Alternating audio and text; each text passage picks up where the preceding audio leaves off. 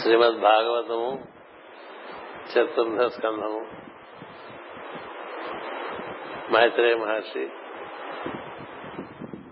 విదురునకు సూత మహర్షి సౌనకాది మునులకు సుఖ మహర్షి పరీక్ష మహారాజుకు తెలియపరుస్తున్నటువంటిది భాగవతం. ఈ రోజు మనం చెప్పుకున్నటువంటి ఘట్టం అత్యంత గంభీరమైనటువంటిది.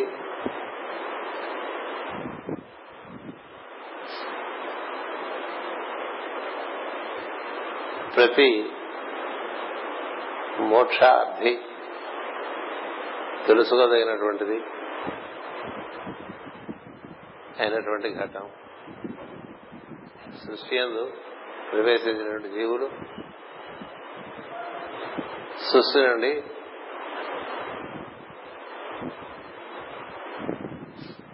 విడిబడి దానే తారణము తారణము చెంది అంటారు. లేక తరించి సృష్టి కావాలన్నటువంటి తత్వముతో ఏకీభావం చెందడం అనేటువంటిది ఈ ఘట్టం. సృష్టిలోకి దిగి వచ్చినటువంటి జీవులందరూ కూడా మహత్ అనేటువంటి తత్వంలో ఉన్నది. మూడు గుణములలోకి దిగివచ్చి ఆ మూడు గుణముల ద్వారా బుద్ధిలోనికి దిగివచ్చి బుద్ధిలో నుండి మనస్సులోకి దిగివచ్చి మనస్సు నుండి ఇంద్రియాల్లోకి దిగివచ్చి దాని నుండి శరీరంలోకి సప్తధాతువుల్లోకి దిగివచ్చి దాని నుండి ఆ విధంగా బయట ప్రపంచంలోకి వ్యాప్తి చెందుతూ ఉంటారు. ఈ మహత్తుని అహంకారం అని చెప్తూ ఉంటాం. మహదహంకారంలో మహదహంకారం ద్వారా మూడు గుణముల ద్వారా బుద్ధి ద్వారా మనసు ద్వారా ఇంద్రియముల ద్వారా శరీరం ద్వారా ప్రపంచంలోకి ప్రవేశిస్తూ ఉంటాడు జీవుడు. ఇలా ప్రవేశించేటువంటి జీవుడు మళ్ళీ తిరిగి వెళ్ళటం అనేటువంటిది అతడు ఆ ద్వారాలన్నీ తెలుసుకుని ఉంచుకోవాలి. ఆ ద్వారాలు తెలుసుకుని ఉంచుకోకపోతే మళ్ళీ తిరిగి ఎట్లా వెళ్ళాలో తెలియదు ఎనిమిది ఆవరణలతో కూడినటువంటి సృష్టిలోకి ప్రవేశించినటువంటి జీవుడు ఒక యంత్రంలో ప్రవేశించినట్టు. ఆ యంత్రంలో ప్రవేశించిన విధానం తెలిసి ఆ యంత్రంలో నుంచి మళ్ళీ బయలుపడే విధానం తెలియటమే తంత్రం. ఆ తంత్రాన్ని అనుసంధానం చేయటమే మంత్రం. లేకపోతే ఇది ఒక జంతర్ మంతర్గా ఉండి మనం లోపలికి వెళ్తే ఎలా బయటికి రావాలో తెలియదు. మీరందరూ ఢిల్లీ వెళ్ళుంటే అక్కడ జంతర్ మంతర్ అని ఒకటి ఉంటుంది. కదా? దాన్ని బయట కూర్చుంటారు అందరు లోపలికి వెళ్ళారు ఎవరు లోపలికి వెళ్తే బయటకు వెళ్ళారు రావాలో తెలియదు. కానీ లోపల గైడ్స్ ఉంటారు. వాళ్ళు మళ్ళీ మనం బయట పట్టుకొచ్చేస్తారు అలాగే సృష్టిలో కూడా మనం బయటకు పట్టడానికి గైడ్స్ ఉన్నారు. వారినే మనం గురు పరంపర అంటూ ఉంటాం. సద్గురు పరంపర ఎవరు సద్గురు పరంపర అంటే ఈ సృష్టి నుంచి మళ్ళీ బయటపడే మార్గాన్ని దర్శింపజేసి దానికి సంబంధించిన సాధనా సంపత్తిని అందించేటువంటి వాళ్ళు తప్ప ఊరికే ఇక్కడ ఇంకా ఎట్లా మనం పుణ్యం చేసుకోవాలి ఎట్లా ఇంకా డబ్బు సంపాదించాలి ఎట్లా సంబంధాలు పెంచుకోవాలి పదవి పెంచుకోవాలి పరపతి పెంచుకోవాలి ఇంకా బాగా ఎట్లా ఇరుక్కుపోవాలో కూడా విధానాలు ఉన్నాయి. ఇది చేస్తే ఇంత పుణ్యం వస్తుంది ఇది చేస్తే అంత పుణ్యం వస్తుంది. పూలదండాలు పెడితే ఇట్లా అవుతుంది? కాలినడకరెక్కితే ఇట్లా అవుతుంది? మోకాళ్ళు తగ్గితే మరి ఇంకా బాగుంటుంది? ఇట్లా ఉంటాయి కదా. ఇవన్నీ ఉన్నాయి. అవన్నీ ఉండగా అవి సృష్టిలో ఏవో అనేకమైనటువంటి ప్రయోజనాలను పొందటానికి ఏర్పడే మార్గాలు. అట్లా మనకి కాస్త రాహుకేతులు బంధిస్తుంటే కాళహస్తికి వెళ్ళండి. విఘ్నాలు వస్తుంటే కాణిపాకం వెళ్ళండి. ఇట్లా చెప్తుంటాం కదా. ఇదొక అదొక విధానం. అందులోనే వెళ్ళిపోతుంటారు చాలా మంది అదే భక్తి అనుకుంటారు. దైవంతో కూడి ఉండడం అనేటువంటిది భక్తి. దైవం అంటే ఈ ఎనిమిది ఆవరణలకి అవతల ఉండేటువంటి శుద్ధ చైతన్యం దానికి మూలమైనటువంటి తత్వం. అది చాలా సార్లు మనం చెప్పుకుంటున్నాం. అందుకని ఆ ప్రార్థనలే చదువుతున్నా. ఇప్పుడు మీకు చదివినటువంటి రెండు దండకాలు తర్వాత పద్యాలు అన్ని కూడా ఎనిమిది ఆవరణలకు అవతల ఉండేటువంటి శుద్ధ చైతన్యము శుద్ధ సత్వముతో కూడినటువంటి తత్వం ఏదైతే ఉంటుందో దాన్ని మన వారు దైవం అన్నారు దానికి ఎన్ని పేర్లు పెట్టుకున్నా అదని తెలియాలి పేర్లు పెట్టుకుని పేర్లలో ఇరుక్కుపోతూ ఉంటాం చేత మనం బాగా ఇరుక్కుపోతూ ఉంటాం సృష్టిలో. ఇలా జగత్తును సృష్టించినప్పుడే సృష్టి జీవులు సృష్టిలోకి వచ్చేసారు అందరికీ అహంకారం ఏర్పడిపోయింది దక్ష. సృష్టి అంటే అహంకార సృష్టి అని అర్థం. నేను నేను అనుకునేటువంటి వాడంతా కూడా దక్షుడే. అంటే తనకన్నా ఇంకొకడు ఉన్నాడు అనేటువంటిది మర్చిపోవడం చేస్తే నేనే అనుకుంటూ ఉంటాడు ఈ నేనే అనుకునేటువంటి వాడు నీ మూడు గుణములు బంధించేస్తూ ఉంటాయి. మూడు గుణములు బంధించేయడం వల్ల ఏమవుతుందంటే బుద్ధి ప్రకాశం అంతంత మాత్రంగా ఉంటుంది. బుద్ధి ప్రకాశం అంతంత మాత్రంగా ఉంటే మనసులో వచ్చేటువంటి ఆలోచనలు చందరవందరగా ఉంటాయి. మనసులో వచ్చే ఆలోచనలసేపు బయట ప్రపంచాన్ని బట్టి వస్తూ ఉంటాయి. అంతేగాని లోపల దివ్యమైన ప్రపంచం ఉందని దాని నుంచి తాను భావములు పొందవచ్చునని ఆ భావములను ఈ కనిపిస్తున్న ప్రపంచంలో నిర్వర్తించుకుంటూ మడిగా జీవించవచ్చు అనేటువంటి అవగాహన ఉండదు. మడిగా జీవించడం అంటే నీ లోపల ఉండే దివ్యత్వంతో నువ్వు అనుసంధానం చెంది అక్కడి నుంచి నీకు వచ్చేటువంటి సంకల్పములు ఏ విధంగా చతుర్ముఖ బ్రహ్మ నిర్వర్తిస్తుంటాడో అదే విధంగా నీ జీవితానికి నువ్వే చతుర్ముఖ బ్రహ్మవి. నీ జీవితాన్ని నువ్వే సృష్టి చేసుకుంటూ ఉంటావు. ఆ సృష్టి చేసుకోవటం బ్రహ్మదేవుడికి సరస్వతి సంకల్పంగా వస్తూ ఉంటుంది పైనుంచి. అది ఎక్కడి నుంచి వస్తుంటే తత్వం నుంచి వస్తూ ఉంటుంది. తత్వం నుంచి దిగి వచ్చే సంకల్పాన్ని ఆధారం చేసుకోవటం చేత చతుర్ముఖ బ్రహ్మ సృష్టి నిర్మాణం చేశాడు. మనం కూడా మనలో ఉండేటువంటి తత్వము మన ఎందు స్థితి కొని ఉన్నది అది చైతన్యవంతంగా ఉంటుంది. మనం చైతన్యవంతులై ఉండటం అంటే అది తొమ్మిదవ స్థితి. మనం ఉండటం అంటే పదవ స్థితి. మనం ఉన్నాం మన చైతన్యవంతులు అయ్యాం. ఆ తర్వాత మనకు కలిగిన భావములు ఆ భావములకు ప్రాతిపదిక శుద్ధ చైతన్యం అయితే అది సత్సంకల్పాలుగా దిగి వచ్చి భూమి మీద నీకు నిర్వర్తింపబడి ఆనందాన్ని ఇస్తాయి. అవి బయట ప్రపంచం మీద ఆధారపడి అనుగుణంగా వస్తున్నాయి అనుకోండి. మనకు ఎంతసేపు ప్రపంచం నిర్ణయం చేసేస్తుంటుంది మన జీవితాన్ని. లేవంగానే కదా? లేవంగానే ఒక ఫోన్ కాల్ వచ్చిందంటే మరి పని నడబట్లేదు అంతేగా? లేవంగానే ప్రపంచం పిలుస్తూ ఉంటుంది బయట నుంచి. బయట ప్రపంచం ఉంది నీ లోపల ప్రపంచం. బయట ప్రపంచం లోపల లోపల ప్రపంచం ప్రపంచం నుంచి నీకు బోల్డ్ సందేశాలు వస్తూ ఉంటాయి. పిల్లలు ఇంటో ఉన్నారనుకోండి వాళ్ళు నాన్న అది కావాలి నాన్న ఇది కావాలి నాన్న అక్కడికి వెళ్దాం నాన్న అక్కడికి వెళ్దాం అంటూ ఉంటారు కదా. అలాగే నీ మనసు నీ ఇంద్రియముల నిండా చేరిపోయి ఉంటాయి రకరకాల భావాలు అవి నీ పిల్లలు. ఆ పిల్లలు అక్కడికి వెళ్దామా ఇక్కడికి వెళ్దామా ఇంకో చోటుకి వెళ్దామా ఇట్లా అనిపిస్తుంటుంది. ఈ పిల్లలు చెప్పినట్టు నువ్వు వింటూ ఉంటే నువ్వు ఎప్పుడు దిగుతావు నీ పిల్లలు నీ దగ్గర నుంచి కోరుతూ ఉంటారు నువ్వు ఇంకోళ్ళకి పిల్లవాడు అని తెలిసి వాడి దగ్గర నుంచి నువ్వు కోరాలి ఏం చేయాలి? అందుకనే లేచి లేవంగానే జీవుడు చేసుకోవాల్సినటువంటిది తాను ఎక్కడి నుంచి పొద్దున్నే దిగి వచ్చాడో వాడితో ఒక లింక్ వేసుకోవాలి.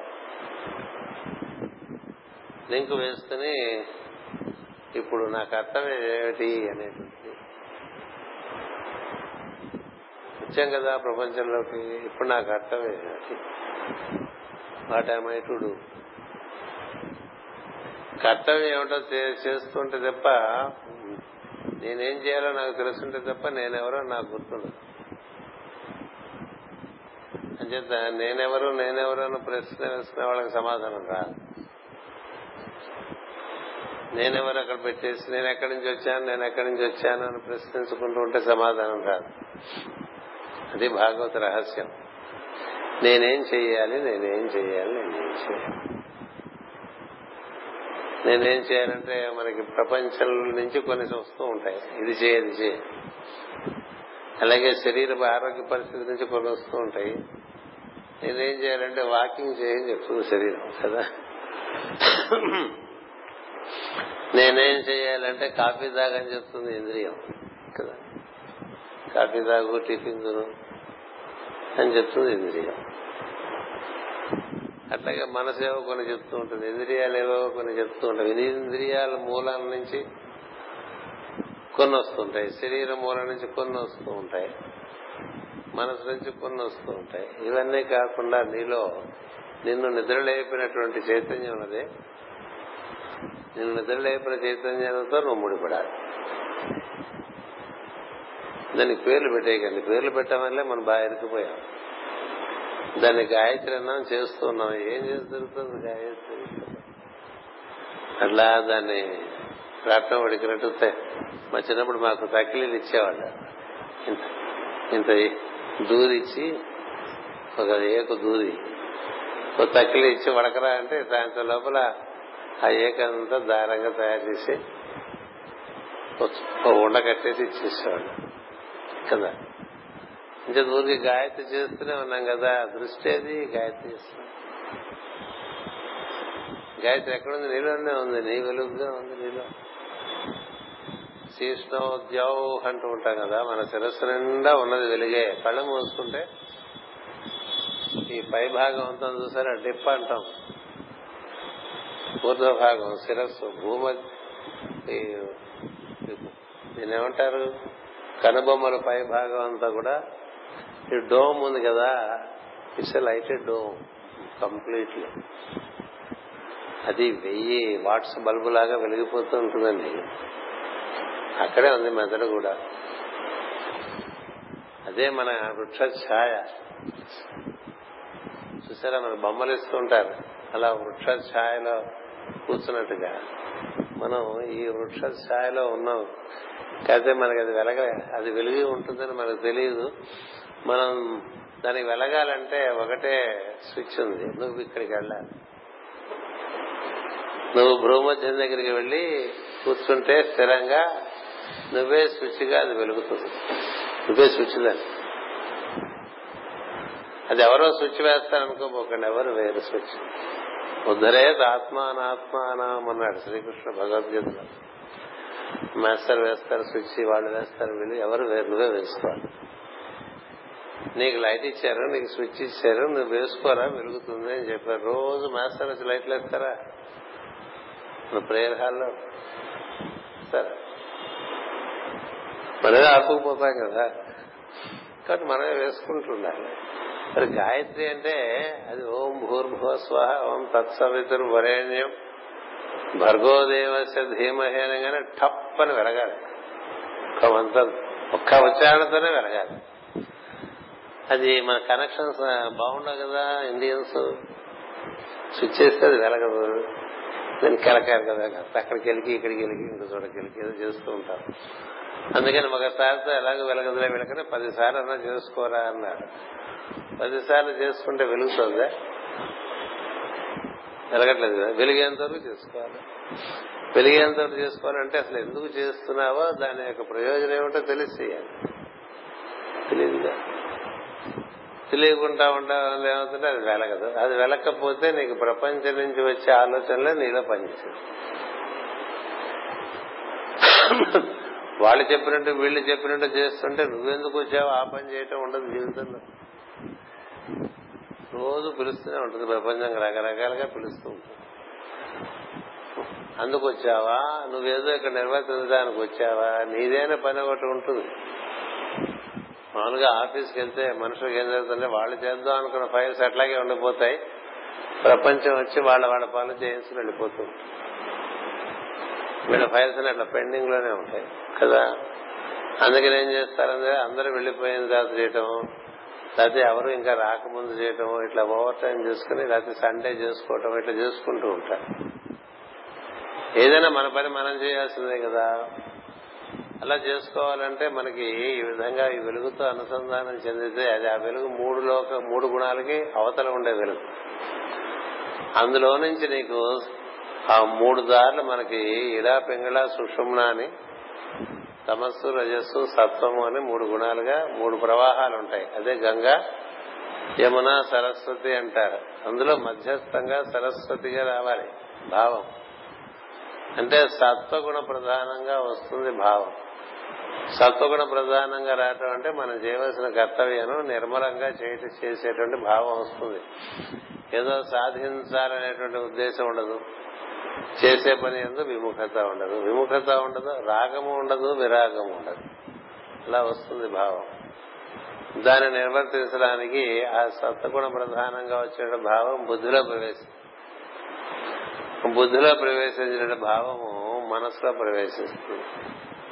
మనసులో ప్రవేశించిన భావము ఇంద్రియముల్లో మధ్యస్థమైనటువంటి అగ్ని మధ్యస్థం పంచభూతాల్లో. అలాగే ఇంద్రియాల్లో మధ్యస్థమైనటువంటిది కన్ను. అంచేత కంటికి దృశ్యంగా కనిపిస్తూ ఉంటుంది తను చేయవలసిన పని. కంటికి దృశ్యంగా తను చేయవలసిన పని తను కనిపిస్తుంది. ఆ కనిపించే పని అగ్ని అనేటువంటి శక్తి ఆధారంగా నిర్వర్తించుకుంటూ ఉంటాడు. ఇలా జరగాలి ఇలా జరుగుతుంది సరస్వతి ప్రవాహం. ఈ సరస్వతి ప్రవాహం మనం మర్చిపోయి మామూలుగా జీవులుగా అహంకార పురుషులం అయిపోయి ఏదో మనకు తోచినట్టుగా రోజంతా బతికేస్తుంటే ఏదో రోజు చచ్చిపోతాం. కథ అయిపోతుంది కదా.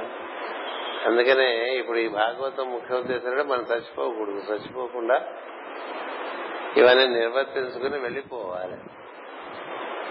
ఇంటి నుంచి బయలుదేరి వచ్చిన వాళ్ళు ఇంటికి సహజంగా వెళ్ళాలి కదా.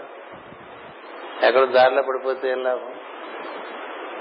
ఆ మార్గం మొట్టమొదటిసారిగా సృష్టిలో సతీదేవి చూపించింది. అందుకని ఈ చెప్పబోయే ఘట్టం చాలా ముఖ్యమని చెప్తున్నాను. సతీదేవి ఆమె శుద్ధ చైతన్య స్వరూపుడి. శక్తి ఆమె. శక్తిని ఎందుకన్నారంటే ఇచ్ఛాశక్తి క్రియాశక్తి జ్ఞానశక్తులుగా మూడు శక్తులుగా ఒకే శక్తి దిగి వస్తుంది. అది శుద్ధ చైతన్యమే ఆ విధంగా మూడుగా దిగి వస్తుంది. ముందు ఇచ్చగా దిగి వస్తుంది. అంటే సంకల్పంగా దిగి వస్తుంది. ఆ సంకల్పాన్ని నిర్వర్తించిన జ్ఞానం కూడా అందులో నుంచి వ్యక్తం అవుతుంది ఆ సంకల్పాన్ని ఆ జ్ఞానాన్ని అనుసరించి అలా నిర్వర్తించుకునేటువంటి క్రియాశక్తిగా కూడా తానే ఉంటుంది. ఇట్లా మూడుగా దిగి వస్తుంది. ఇలా దిగువచ్చే శక్తి దక్షుడు బాగా తపస్సు చేయటం కారణ అతనికి కుమార్తెగా జన్మించింది. కుమార్తెగా జన్మిస్తే ఏం జరుగుతుందంటే అటు పక్కది మర్చిపోవటం ఇటు పక్కది తెలుసుకోవటం ఉంటుంది.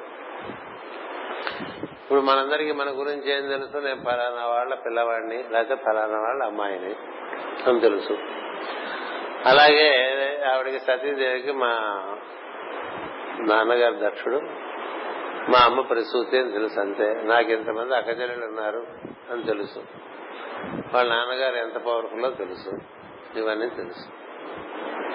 కానీ తను జన్మత దిగి వచ్చినటువంటిది శివుడి దగ్గర నుంచి కాబట్టి సహజంగా లోపల మనకున్నట్టుగానే ఒక ఇష్టం ఉంటుంది శివుడి మీద. మనకి శివుడి మీద ఇష్టం ఉంది. శివుడు అంటే శుభం శుభమైనటువంటి విషయాన్ని శివుడు అంటారు. అది అవరోహణం చెంది సృష్టిగా ఏర్పడుతుంది ఆరోహణం చెంది మళ్ళీ మూలంకి వెళ్ళిపోతుంటది కాబట్టి అలా ఉండేటువంటి ఆ తత్వాన్ని నారాయణుడు అంటారు. ఏది శివము అదే నారాయణము. శివుడు వేరు నారాయణుడు వేరు కాదు. అది పరంలో ఉంటది కాబట్టి దాన్ని పరము అన్నారు. అది వ్యక్తమై మళ్ళీ అవ్యక్తంలోకి వెళ్ళిపోతుంది కాబట్టి బ్రహ్మము అన్నారు. ఇట్లా పేర్లు పెట్టారు. దాని లక్షణాన్ని బట్టి దాని పేర్లు పెట్టారు తప్ప శివుడు వేరు బ్రహ్మం వేరు విష్ణు వేరు అనుకుంటూ ఎన్నాళ్ళు ఏం చేసినా ఒకటే. ఏ ఉపయోగం ఉండదు. అందుకని జ్ఞానం కావాలి. ఇప్పుడు ఈ సృష్టిలోకి దిగి వచ్చింది మనలాగే సతీదేవి. అటు మరిచిపోయింది. అటు మరిచిపోతే ఏదో ఒక నిమిత్త కారణంగా అది మళ్ళీ గుర్తు వచ్చేట్లుగా ఒక సంఘటన జరుగుతుంది ఆవిడ. క్రమంగా అక్కడి నుంచి శివుని మీద మనందరికీ దైవం మీద ఏ విధంగా ఇచ్చగలిగింది వాళ్ళు కలిగిస్తే నిలబడదుగా మనకి లోపల కలగటం వల్ల కదా.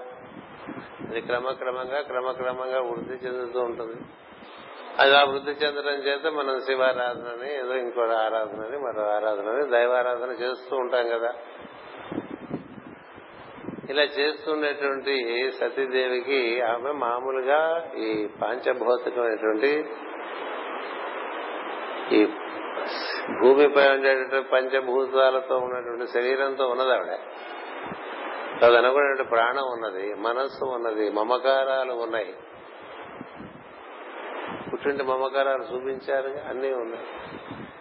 మనకే అవన్నీ ఉన్నాయి మనకేం తక్కువ ఉన్నాయా? ఎక్కువ ఉన్నాయి. ఆవిడకి శివుడి మీద అనురక్తి ఉంది మనకు కూడా ఉంది దైవం మీద అనురక్తి ఉంది. అనురక్తిలో మనకి డిఫరెన్స్ ఇది ఇన్ డిగ్రీ అని కొంతమందికి ఎక్కువ ఉంటుంది కొంతమంది తక్కువ ఉంటుంది నెమ్మదిగా ఎక్కువ అవుతూ ఉంటుంది. అనురక్తి పెరుగుతూ ఉంటే అనురక్తి పెరుగుతూ ఉంటే ప్రాపంచిక విషయాల మీద విరక్తి కలుగుతూ ఉంటుంది. ఇంకో దాని మీద రుచి పెరిగితే మరో విషయాల మీద రుచి తగ్గుతూ ఉంటుంది కదా. అలా ఆవిడకి బాగా రుచి కలగడం చేత శివుని వివాహం చేసుకోవడం జరిగింది.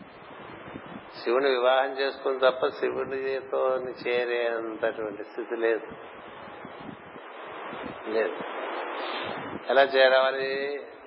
శివుని చేరాలంటే ఇవన్నీ ఈ మమకారాలతో కూడినటువంటి ఈ శరీరంలో బందీకృత అయి ఉండటం చేత ఆమె శివుని ఆరాధన చేసి శివుని దగ్గరికి చేరిన మళ్ళీ పుట్టింటికి వచ్చేసింది కదా. మనం అంతే కదా. మనం ఆరాధన స్థలానికి వెళ్ళి బాగా ఆరాధన చేసుకున్నా ఇక్కడే ఉండిపోదాం అనుకున్నా మళ్ళీ ఇంటికి వెళ్ళిపోతాం కదా. శ్రీశైలం వెళ్ళిపోతే ఇక్కడే ఉండిపోదాం పోనీ అనిపిస్తుంది ఒక క్షణమే. మళ్ళీ మన ఊరు వెళ్ళిపోదాం అనిపిస్తుంది. తిరుపతి వెళ్ళినా అంతే ఒక గురుగారు ఆశ్రమం వెళ్ళినా అంతే. అక్కడ ఉండిపోయిన వాళ్ళని చూసి మనం కూడా ఇక్కడ ఉండిపోతే బాగుంటుందేమో అని అనిపించి వద్దులే అనిపించి వచ్చేస్తాం.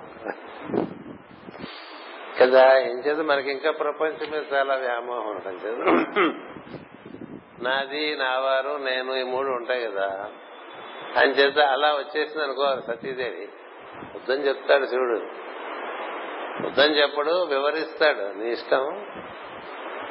ఎందుకంటే ఎదురు ఎటు రుచి ఉంటే అటు పోతూ ఉంటాడు జీవుడు. ఏది శాశ్వతమైన రుచి తెలిసినప్పుడు అప్పుడు సరైపు మార్గం చూసుకుంటారు. సరే అలా వెళ్ళింది ఆవిడ. వెళ్ళిన ఆవిడకి అక్కడ ఈసారి వెళ్ళినప్పుడు బాగా విరక్తి కలిగింది. అదృష్టం కదా?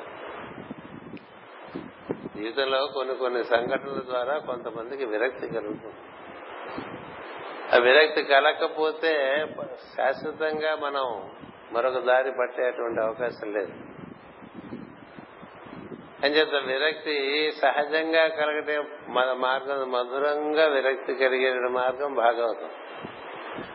అది రుచి పెరుగుతూ ఉంటే ఇది రుచి తగ్గిపోతూ ఉంటే అది ఆటోమేటిక్గా ఇది పడిపోతుంది అది మిగులుతుంది. ఉర్వారుకమివ బంధనాన్ మృత్యోర్ ముక్షీయ మామూలు బాగా పండిన దోస పండు ఏ విధంగా తీగ నుంచి విడిపోయి తీగనే అంటుకుని ఉన్నట్టుగా ఉండి మనట ముట్టుకుంటే చేతిలోకి వచ్చేస్తుందో.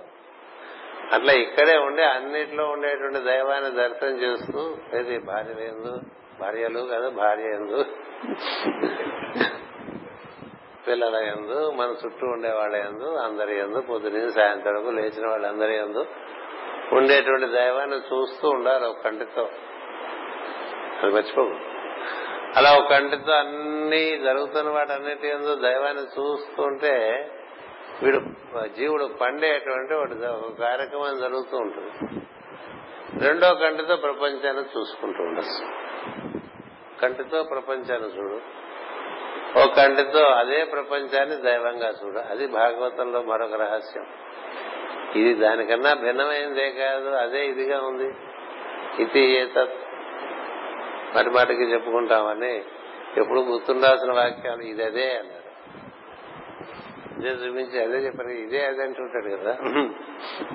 అదే ఇది అంటాడు ఇదే అదే అంటాడు. అదే ఇదిగా ఏర్పడింది మనసు. నీరే మనసుగడ్డగా ఏర్పడింది. మనసుగడ్డ భిన్నమా? స్థితి భేదం తప్ప మనసుగడ్డ నీరే.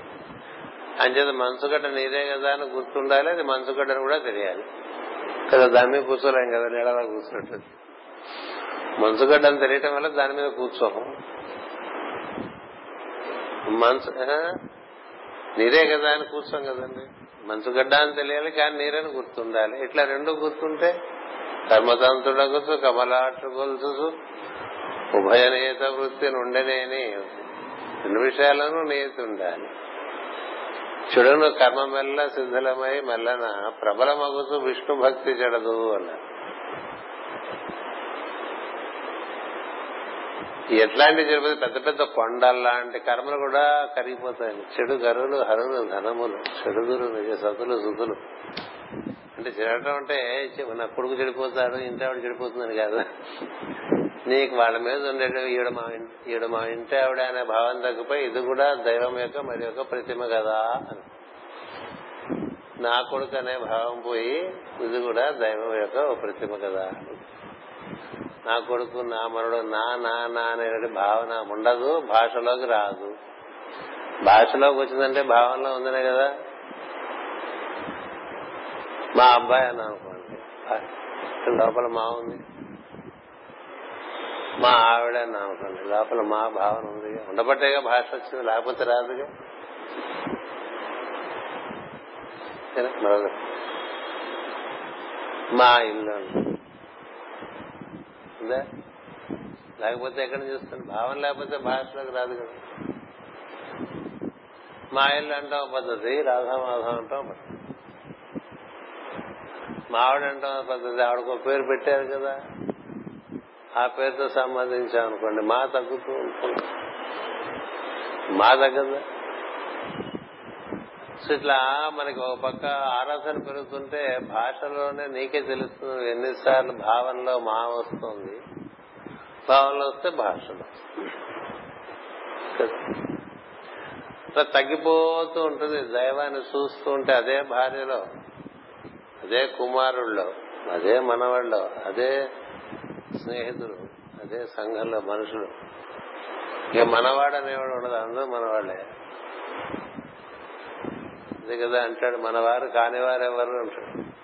అందరూ మనవారు ఎవరు కాదు? అందరూ దేవుని మన నుంచి వ్యక్తమైన అలా మా అనేటువంటిది అపరిమితమైపోతే ఆ మా వేరు కదా? అదే ఇదిగా ఇలా ఉంది అనేటువంటిది ఒక పక్క పెరుగుతుంటే ఈ ఇది అంతకుముందు నీకు తోచిన విధంగా ఇప్పుడు తోస్తుంది. అలా అలా క్రమంగా తగ్గిపోతుంది. అది పండటం అంటే. లేకపోతే ఎండటమే. ఎండిపోవటం లేదు ఎండిపోయిన దోశ ఎవడికి కాదు పండిన దోశ పండు కాదు కదా? అంచేత అలా పండుకుంటూ వచ్చే మార్గం ఉంటుంది ఈ మార్గం అంతా కూడా ఎలా ఉంటుందంటే మనం ఏ విధంగా విచ్చుకున్నామో చెప్పాను కదా. నేను అనేటువంటి దివ్య ప్రజ్ఞ నుండి మహత్వ ఆధారంగా మూడు గుణముల ఆధారంగా అలా మనం ఒక బుద్ధి లోకంలోకి దిగి వచ్చి అక్కడి నుంచి మనోలోకంలోకి ఇంద్రియ లోకంలోకి శరీరంలోకి బాహ్య ప్రపంచంలోకి అట్లా విచ్చుకుంటూ పరుచుకుంటూ ఉంటాం. అందుకని విచ్చుకునే దాని మీద కూర్చుంటాడు ఆయన చతుర్ముఖ బ్రహ్మ. అట్లా కూర్చున్నాడనే సంకేతం అట్లా ఎవరు కూర్చుండరు. ఇదే నీ సృష్టికి నీ కమలం. అది ఎలా అది ఎలా విసుకుందో ఎలా పరిమళిస్తుందో మీరే మనమే చూసుకుంటున్నారు. ఎవడి కమలం ఒక్కొక్కడి కమలం ఒక్కొక్క రకంగా ఉంటుంది కదా. అని చేత ఈ విసుకున్న దాంట్లో మళ్ళీ మనం దాన్ని తిరిగి తిరోధానం చెందాలంటే మళ్ళీ ఏ విధంగా మనం విసుకున్నామో అలాగే ముడుచుకుంటూ వెళ్ళాలి. అలా ముడుచుకుంటూ వెళ్ళడానికి మనకు మార్గం ఒకటి ఉంది. అది ఉచ్ఛ్వాస నిశ్వాస మార్గం ద్వారా దాన్ని మనం ముడుచుకుంటూ వెళ్ళేటువంటి మార్గం ఇచ్చారు. అది సృష్టిలో మొట్టమొదటగా సతీదేవి నిర్వర్తించి జీవులకు ఒక తిరోధాన మార్గము లేక మోక్ష మార్గము లేక తరింపు మార్గము అనేటువంటిది ఏర్పరిచింది. అలా ఏర్పరచాలంటే తాను జీవుడిగా దిగి రావాలి. తాను సతీదేవి తాను సర్వశక్తి స్వరూపిణి అనేటువంటిది భావన కలిగి ఉన్నప్పుడు రాదు. కలిగి ఉన్నప్పుడు రాదు. తన రాముడు మానవ అవతారం అని ఎందుకన్నారంటే తనకి నారాయణ అనేటువంటిది బొత్తిగా లేచ మాత్రం కూడా గుర్తుంది. కృష్ణుడు చెప్పినా గుర్తురాదు. అదంతా నాకు తెలియదు నేను రాముడిని నా ప్రధాన వాళ్ళ అబ్బాయిని. కానీ ధర్మాన్ని బాగా అనుసరిస్తూ కర్తవ్యాన్ని నిర్వర్తిస్తూ దైవారాధన చేసుకుంటూ క్రమంగా ఆ మార్గాన్ని ఆయన మళ్ళీ అందుకుని చిట చివరికి స్వచ్ఛందంగా అట్లా సరదయ్య నదిలోకి నడిచి వెళ్ళిపోతూ అది ఎలా నీళ్ళలోకి వెళ్తున్న కొద్దీ ప్రజ్ఞా ప్రాణం ఊర్ధగతి చెందుతూ మునిగిపోయే సమయానికి పైకి వెళ్ళిపోతాయి స్వచ్ఛందంగా వెళ్ళిపోతుంది కదా? అంతేగాని లోపలికి నీళ్ళలోకి వెళ్ళిపోయి అక్కడ గిలగిల గిలగిల తన్నుకుని చచ్చిపోవటం కాదు. గిలగిల గిలగిల తన్నుకుని చచ్చిపోవటం అంటే మార్గం తెలియకుండా పోయాడని అర్థం. ఇట్లా అనాయాసంగా వెళ్ళిపోయాడు అనుకోండి. వాడు తెలిసి వెళ్ళినవాడు అలా వెళ్తాడు చెప్పి వెళ్ళిపోతూ ఉంటారు ఇలా ఉంటాయి కదా. ఇది ఇక్కడ మనకి దానికి నాంది సృష్టిలో దానికి నాంది సతీదేవి దక్షిణ యజ్ఞం అందు నిర్వర్తించినటువంటి ఒక ప్రక్రియ. అందుకని దీన్ని ప్రధానమైనటువంటి విషయం అని చెప్తున్నాం. అది మనం చాలా సార్లు చాలా సార్లు చెప్పుకున్నాం. కానీ మళ్ళీ ఇప్పుడు ఇది ఆధారంగా ఇంకొకసారి చెప్పుకుంటాం. అని చేద్దంటే ఏదన్నా చేయవలసింది అంటూ ఉంటే సాధన ఇదే ఇంతకన్నా చేయవలసిన సాధన లేదు. ఎందుకంటే నీకు ఇప్పుడు ఇక్కడ ఈ ప్రేయర్ హాల్లో ప్రవేశించిన వాళ్ళకి ఈ ప్రేయర్ హాల్ నుంచి బయటకు ఎట్లా వెళ్ళాలో తెలియాలిగా? ఇటు నుంచి వచ్చాం ఈశాన్యంలోంచి లోపలికి వస్తాం కదండి. ఈ లోపల ఏదైనా ప్రమాదం జరిగితే ఎటు వెళ్ళాలి? అటెళ్తేనే కాళ్ళు చేయి విరక్కుండా వెళ్ళిపోతారు. అలా దూకేసి అలా దూకేసి అలా దూకేసి అలా ఏదో ఒకటి విరిగిపోదు ఏమైనా అవచ్చు కదా?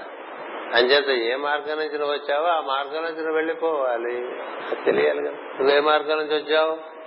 నువ్వు శిరస్సులో ఉండేటువంటి శిఖ ఉంది అందుకనే రుద్ర శిఖ అంటుంటాడు శివస్థానం. శివస్థానం ఎందుకని? ఎందుకన్నారా మోస్ట్ ఆస్పీషియస్ సెంటర్ అక్కడి నుంచి వెళ్ళాలి. ఎక్కడి నుంచి వచ్చావు? అక్కడి నుంచి ఏర్పడ్డావు నువ్వు. అక్కడి నుంచి ఒక చిన్న బురకాయ ముంజల్ ఒకటి ఏర్పడుతుంది కదా చిన్న గోడలాగా ఏర్పడుతుంది. అందులో కళ్ళు ఏర్పడతాయి. అందులో ముందు నోరు ఏర్పడుతుంది. తర్వాత కళ్ళు ఏర్పడతాయి. గుంటలు గుంటలుగా. తర్వాత ఇంకో రెండు గుంటలు చెవులుగా వచ్చేస్తాయి. ఇంకో రెండు గుంటలు ముక్కరంధ్రాలుగా వచ్చేస్తాయి. ఎన్ని ఎన్ని గుంటలు ఉన్నాయి? ముక్కల్లోనే. రెండు రెండు నాలుగు రెండు ఆరు ఒకటి ఏడు గుంటలు ఉన్నాయి. త్రీ పేర్స్ ఒక సింగిల్ నోరో గుంట. అదే అక్కడే అగ్ని ఇంద్రుడు ఉంటారని చెప్తాం కదా. ముఖాది ఇంద్రస్య అగ్నిస్య. చెవులు రెండు గుంటలు కళ్ళు రెండు గుంటలు ముక్కు పుట్టాలు రెండు గుంటలు. ఏడు గుంటలు ముఖంలో ఏర్పడిన తర్వాత నెమ్మదిగా ఆ గోళానికి ఒక తోక ఏర్పడుతుంది. ఇదంతా మనం తృతీయ స్కంధంలో సంవత్సరాల తరబడి చెప్పుకుంటాం. మర్చిపోతాం కాబట్టి మళ్ళీ చెప్పుకుంటాం. అంచేత ముందు శిరస్సు ఏర్పడి ఆ తర్వాత వెన్నెమ్మక ఏర్పడి ఆ వెన్నెమ్మక ఆధారంగా మిగతా అంగాలన్నీ ఏర్పడిపోతాయి. అందుకని శిరస్సు ఎక్కడి నుంచి మొదలైంది శిరస్సు? బిందువుగా వచ్చి తల్లి గడుపులో అది బుడగ్గా తయారయ్యి అది మూడు నెలలకి చక్కగా చిన్న బురద గోళీలాగా తయారై అందులో గుంటలు ఏర్పడి ఆ తర్వాత ఆ గోళీకి ఒక తోక ఏర్పడి ఆ తోక పెరిగితే ఆ తోక చుట్టూ అంగాలన్నీ క్రమంగా ఏర్పడతాయి. అప్పటికి ఏడు నెలలకు ఏర్పడిపోతాయి. మూడో నెలల నుంచి ఏడు నెలల లోపల అన్ని ఏర్పడిపోతాయి. అప్పుడు నీకు శిరస్సు ఉంటుంది ఉరస్సు ఉంటుంది ఉదరం ఉంటుంది. మూడు ఆ తర్వాత కాళ్ళు వచ్చేస్తాయి. ఇలా ఏర్పడుతుంది కదా. ఇలా ఏర్పడిన దాంట్లో ఎలా నువ్వు ఏర్పరచుకుంటూ వచ్చావో మళ్ళీ తిరిగి వెళ్ళేప్పుడు అలాగే తిరిగి వెళ్ళాలి. అలాగే తిరిగి వెళ్ళాలి ఇంకా మిగతా దారులు అంటే ఈ కిటికీలో దూకేసి ఆ కిటికీలో దూకేసి ఆ వెనక్కి దూకేసి కింద పడిపోయి చచ్చిపోవటం. ఇలా వెళ్తే తెలిసి వెళ్ళిపోవటంగా ఉంటుంది. అందుకని ఇక్కడ అమ్మవారు ఏం చూపిస్తుందంటే తెలిసి వెళ్ళిపోయే మార్గాన్ని ఒకటి స్థాపిస్తోంది. అది సృష్టికి ఒక ఇది ఒక శుభ శుభంకరమైనటువంటి సన్నివేశం. అంచేతే మన ఆరాధనలన్నీ కూడా మనం ఎక్కువ శిరస్సులో చేస్తూ ఉండాలి ఆరాధన. అంటే మన పాలభాగమునందు మన ఇష్ట దేవతను దేదీప్యమైన కాంతిలో దర్శనం చేస్తూ ఆరాధన చేయాలి. కాళీయ ఫడిమాణిక్య రంజిత శ్రీ పదాంబుజ అనుకోండి. అంటాం కదా ఏవో చాలా అంటూ ఉంటాం మనం. ఎలా ఉండాలండి కాళీయ పడి అంటే మన తలకాయ. దాని మీద బాగా నాట్యం చేస్తున్నటువంటి తేజోమైనటువంటి బుల్లి పాదాలు దర్శనం చేస్తున్నాం అనుకోవాలి. శ్రీపాదములు కదా. అవి ఎలా ఉన్నాయట? కోమలంగా కమలాల్లాగా అంబుజాల్లాగా. గబగబగబగబా చదివేసుకుంటుంటే భావం కాళీయ పడిమాణిక్య రంజిత శ్రీ బదాం దామోదరు అనగానే మొత్తం బొడ్డుపై వరకు కూడా దండ వేసుకున్నట్టు వాడు యజ్ఞభోక్త. ఇట్లా ఒక్కొక్క నామం ఒక్కొక్క నామం ఒక్కొక్క నామం తన్మయం చెందేట్టుగా ఆరాధన కదా? ఇట్లా శిరస్సులో ఆరాధన చేసుకోవటం వల్ల మనం క్రమంగా శిరస్సులోకి మన ప్రజ్ఞ ప్రవేశిస్తుంది. ఊరికి ఆరాధన అట్లా మనకి జరిగిపోతూ ఉంటుంది. ఏమి లోపల దర్శనం ఉండదు శ్రవణము ఉండదు. మనం అనేది మనం వినం శ్రవణం ఉండదు కదా? అనేస్తాం. నూట ఎనిమిది నామాలు అంటాం వెయ్యి నామాలు అంటాం వినాం. అది సమస్య. అంటాం వినాం. చూడం. ఆరాధన చేశామని ఒక ఫీలింగ్ ఒకటి ఉంటుంది అంతే నేను ఇంతటి వాడిని నేను అంతటి వాడిని నేను ఇది నేను అది ఏమైందిరా? నీకేమైనా నీ చేతనేందు వికాసం కలిగిందా true worship should lead you to expansion of consciousness ఆరాధన చేస్తే మనకి వికాసం కలగాలి కదా ఏది వికాసం? పిడతలలో అట్టాగే ఉంటాయి. వాడు చెప్పు పిడత కింద కందిపోయారు పిడతలు పిడతలు పిడతలుగానే ఉంటాయి. అందరి చైతన్యాలు ఆరాధన చూస్తే అలా వికాసం. ఎక్కడొస్తుంది? ఆరాధనలో శ్రద్ధ అంచేత శిరస్సులో ఆరాధన చేస్తూ ఉంటే మన పెద్దలు ఏం చెప్పారంటే హృదయం కాదు శిరస్సులో చేయండి అని చెప్పారు. శిరస్సులో చేయండి. శ్రీకృష్ణుడు భగవద్గీతలో భ్రువో మధ్యే అన్నాడు. తత్తైకాగ్రం అన్నాడు. అక్కడే కాదు. అక్కడ పెట్టు నీ ప్రజ్ఞ. ఇక్కడ పెడితే ఇదంతా ఇలా ఈ రెండు కనుబొమ్మలు రెండు కొండ చర్యలాగా ఆ పైనంతా ఆకాశం ఇదేం వేస్తారు మందదాల్లో రాసింది. రెండు కొండలు దాని మధ్య నీలాకాశం. అక్కడి నుంచి ఓ సూర్యోదయం అవుతున్నట్టు ఓ చంద్రోదయం అవుతున్నట్టు ఓ చక్కన మంగళధ్వనులు వినపడుతున్నట్టు. అట్లా భావం చేసుకుంటూ ఆ పరిమితుడి ఆకాశంలో నువ్వు దర్శనం చేస్తూ ఆరాధన చేస్తున్నావు అనుకో నువ్వు దాదాపు ఈ ప్రాంతంలో ఉండటం అంటే అలవాటు. అక్కడి నుంచి పూజ అవంగానే దిగొచ్చేయడానికి మనసు ఇచ్చగించదు.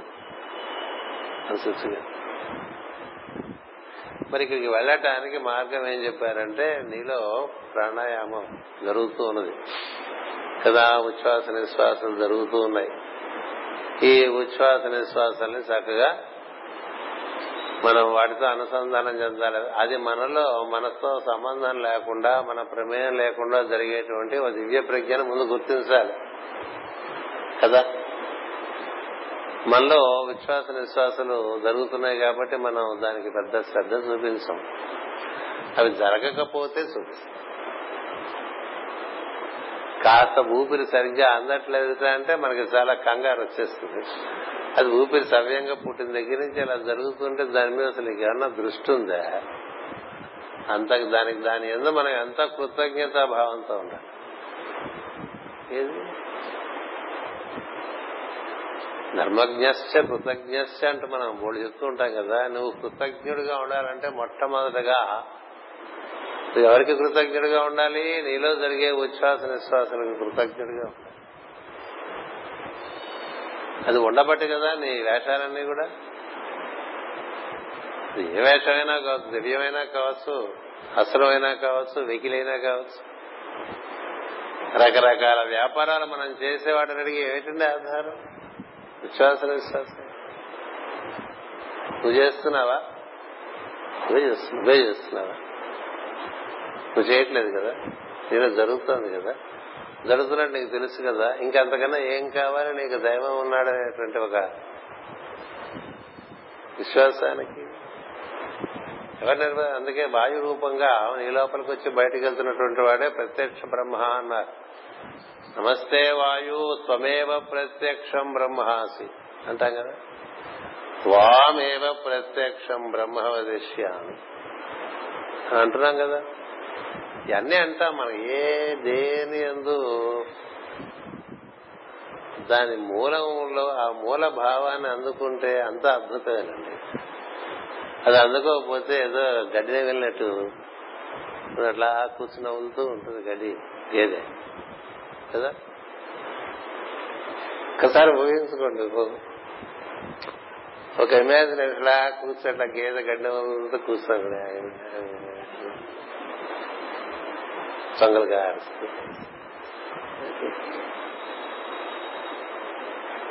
ఉపయోగం చెప్పండి. అంచేత దాని ఎందు నీకు అది దాన్ని ఆధారం చేసుకుంటే దాని ఎందు నీకు కృతజ్ఞత భావం ఉండాలి. అందుకనే వాయువే గురువు అని చెప్పారు. హనుమంతుడే గురువు అని చెప్పారు. వాయుస్వరూపుడే గురువు. ఎందుకని? ఉన్నట్టుగా కనబడు ఉన్నాడు అని స్పష్టంగా తెలుస్తుంది. కదా? నీకు భూమి కనబడుతుంది నీరు కనబడుతుంది అగ్ని కనబడుతుంది వాయువు ఆకాశం కనబడుతుంది. కనబడుతుంది కనబడింది ఏంటండి పంచభూతాల్లో? వాయువు. ఉందా లేదా? లేదని ఎవడు అనలేడు కదా? ఉంది గాని కనబడదు. ఉంది గాని కనబడదు అనేది ఒకటి ఉంది కదా? ఉంది గాని కనబడదు అనేటువంటిది ఒకటి ఉంది కదా? అదే మొదటి మెట్టు దైవం అనేటువంటి భావాన్ని అది నీ ఎందు నిర్వర్తింపబడుతుంది కదా? ఎవరు నిర్వర్తిస్తున్నాడు? దైవమే నిర్వర్తిస్తున్నాడు. ప్రాణస్పందన అది ఉండబట్టి మనం ఉన్నాం తప్ప మనం దాన్ని ఉంచుకున్నది కాదు. పాడు చేసుకోవచ్చు వేరే అది ఎంతకాలం ఉండాలనుకుంటే అంతకాలం ఉంటుంది. అది ఉన్నంతసేపు నువ్వు పనులు చేసుకోవచ్చు. ఆయు ప్రమాణం అని ఒకటి ఉంటుంది కదా. ఆయువు ఇదొక చెప్పుకున్నాం. ఎవరు ఆయువు రుద్రుడే ఆయువు కదా? చూసుకోండి ఏకాదశి రుద్రులు ఒకసారి తెలిసి చూసుకుంటే. నేను చెప్పినప్పుడల్లా మీరు వెనక తిరిగి చూసుకుంటున్నారు ఎందుకంటే మర్చిపోతాం కదా.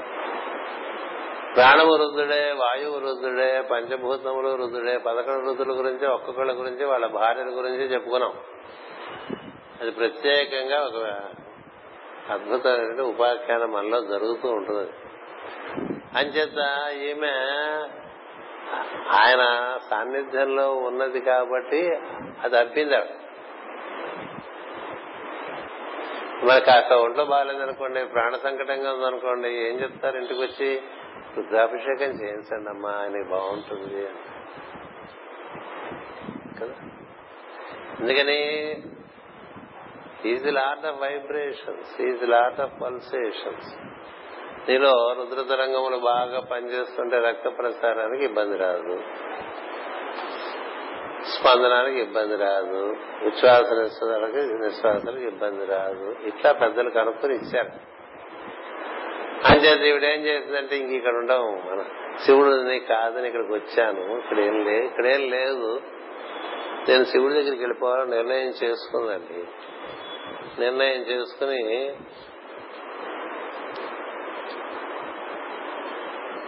ఇట్లు యజ్ఞ సభా మధ్యమున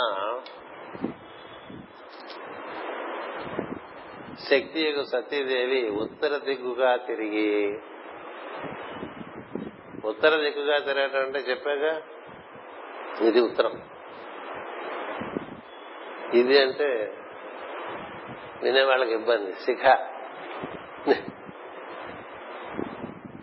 అది నాకు మీరే నేర్పారు. ఈ క్యాసెట్ వినేవాళ్ళు మీరు ఇది ఇక్కడ అంటే మాకేం తెలియదు మాస్టారు మరి అది ఎక్కడ కూడా చెప్పేస్తున్నాడని పాతికేళ్ళ క్రితమే చెప్పేశారు ఇది అది ఎక్కడ ఇక్కడ అనుకోకండి అది ఎక్కడో చెప్తూ ఉండడమే అంచేత ఉత్తర దిక్కుగా తిరగటం అంటే మనం ప్రార్థన మొదలు పెట్టామంటే ఇక్కడికి వెళ్ళటానికి ఇది శిఖ దగ్గరికి వెళ్ళటానికి అని గుర్తు. శంకరాచార్యుల వారు పనంతా అయిపోయినా ఏ దిక్కుగా వెళ్ళిపోయారండి? ఉత్తర దిక్కుగా వెళ్ళిపోయారు. ఉత్తర దిక్కుగా అంటే హిమాలయాలు ఇక్కడ ఇక్కడి నుంచే వెళ్ళాడు చెప్తుంటారు కదా. అది కాదు చాలా వెళ్తుంటాయి జంతువులు కూడా వెళ్తాయి. వాటికి ఏం కాదు. ఉత్తర దిక్కు అంటే నీలో ఉత్తర దిక్కు. పాండవులు మహాప్రస్థానం అన్ని అప్ప పరీక్షిత్తుకు అప్పచెప్పేసి ఉత్తర దిక్కుగా వెళ్ళారంటే ఏంటి వెళ్ళారు? ఇట్లా ఉత్తర దిక్కుగా వెళ్ళటం అనేటువంటిది ప్రధానం అని తెలియాలి మనకి. మనం ప్రార్థనలో కూర్చుంటే అంతా వేగ్గే. కదా? ఏదో ఆయన చేయమన్నాడు మనం చేస్తున్నాం తప్ప ఏదో ఆయన్ని సాధిస్తున్నట్టుగా. చేసినంతసేపు ఏదో ఈకగాని సాధించినట్టుగా ప్రేయర్ చేయటం. ఎందుకంటే ఆయనే కదా మనకి ఇచ్చారు ఇది. ఏమిటో మీరు చేయమన్నారు మేము చేస్తున్నాం మాకేం నా బంధం ఏమీ కావట్లేదు. ఏదో కానండి మరి అంతే. మీరు ఏం కనపడరు మినపడరు కష్టపడుతూ ప్రయత్నం చేసుకుంటున్నారు ఏం ఉపయోగం? దిశానిర్దేశం ఒకటి ఉంది ప్రేయర్లు అదేంటే ఉత్తర దిక్కుగా ఉత్తర దిక్కు సరాసరి ముందు తూర్పు దిక్కుగా పెట్టుకో అని చెప్పారు. తూర్పుగా వెళ్ళి తూర్పు చేరిన వాళ్ళు ఉత్తర దిక్కుకి వెళ్ళాలి. తూర్పుకి వెళ్ళే ముందు అసలు ఎక్కడ ఉండాలి దక్షిణంలో ఉండాలి అంటే హృదయం చేరాట. నువ్వు ఎక్కడుంటావు మామూలుగా పశ్చిమంలో ఉంటావు. పశ్చిమంలో మూలాధారంలో మామూలుగా మనం నేచురల్గా ఎక్కడ ఇంట్లో ఇంట్లో పెద్ద ఆయన ఎక్కడ ఉంచుతారు? పశ్చిమ గదిలో వస్తారు. కదా? తూర్పుగా ఇల్లు కట్టుకుంటారు.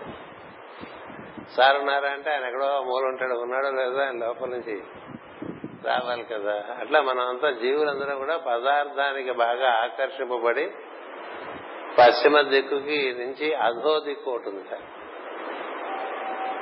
పశ్చాత్ భూమి అధోపుర అన్నాం. కదా?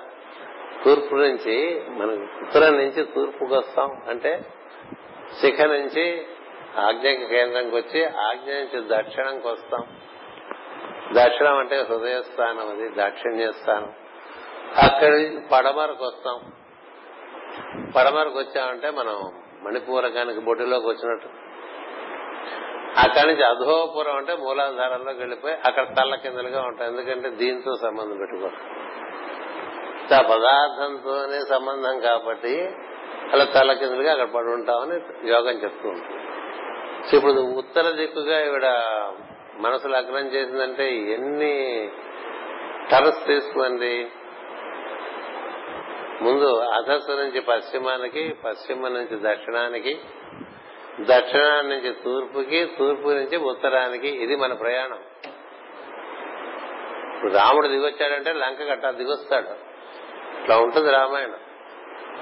అయోధ్య నుంచి ఆయన బయలుదేరి వచ్చేటంటే ముందు తూర్పుగా వెళ్ళాడు ఆ తర్వాత దక్షిణంగా వెళ్ళాడు ఆ తర్వాత పడమరగా వెళ్ళాడు ఆ తర్వాత లంకకి వెళ్ళాడు. అక్కడి నుంచి అమ్మవారిని పట్టుకుని మళ్ళీ అయోధ్యకు వచ్చేసాడు. ఇట్లా ఉంటాయి కథలు. దిక్కులు ఉంటాయి కథల్లో. ఏ దిక్కు తెలియదు మనకి కదా?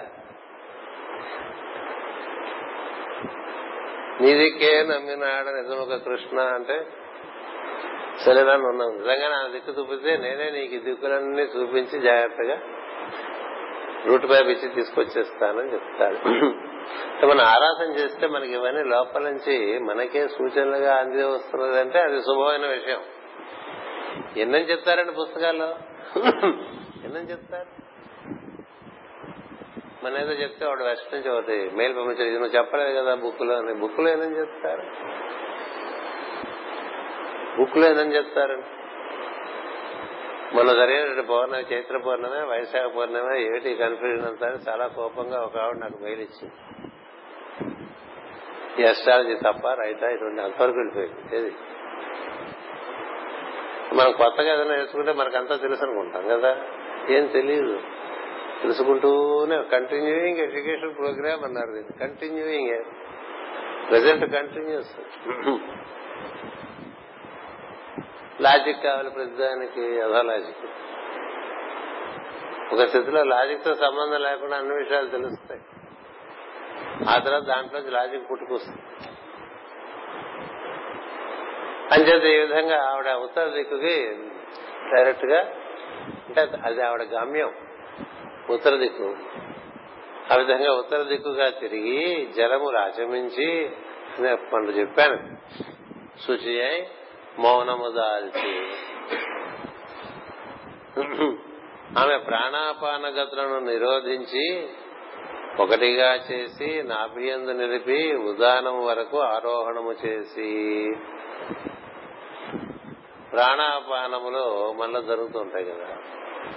శ్వాస నిశ్వాసలు పీల్చేది ప్రాణం వదిలేది అపానం.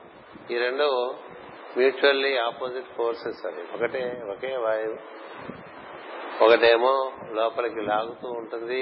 ఈ మణిపూరక చక్రం దగ్గర దానికి సంబంధించినటువంటి బలం ఉంటుంది.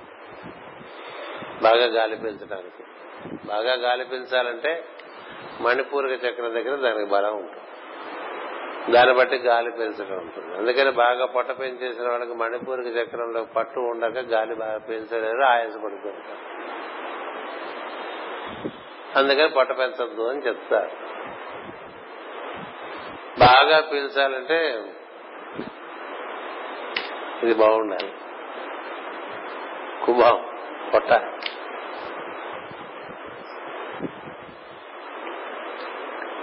బాగా పీల్చడానికి ఇక్కడ ప్లక్సెస్ ఉంది బొడ్డు దగ్గర. అది బాగా బాగా వదలటానికి కంఠం దగ్గర ప్లక్సెస్ ప్లెక్సెస్ బాగా వదలాలంటే గాలి విశుద్ధి బాగా బలంగా ఉండాలి. విశుద్ధి ఎవరికి బలంగా ఉంటుందంటే వాక్ నియమం బాగా ఉండేవాళ్ళకు ఈ రెండు అంటే ఒకటి వాక్ నియమము రెండోదేమో బాగా పీల్చడానికి బలం దేని వల్ల వస్తుందంటే భావముల యొక్క నియమము. బొడ్డు నుంచే భావాలన్నీ పుట్టుకొస్తాయి. భావ నియమము భాషా నియమము ఇవి మామూలుగా మనం తెలుసుకోవాల్సిన ముఖ్యమైన ఫండమెంటల్స్ అవి. భావ నియమము భాషా నియమము అవి పెట్టుకుని మిగతా మామూలుగా ఉండే ఒక ఒక క్రమ పద్ధతిగా దైనందిన జీవితాన్ని ఏర్పాటు చేసుకున్న వాళ్ళకి శరీరం రకరకాల పోకళ్ళు చూపించదు. దినచర్యలో క్రమం లేని వాళ్ళకే రకరకాల పోకట్లు చూపించేస్తుంది శరీరం.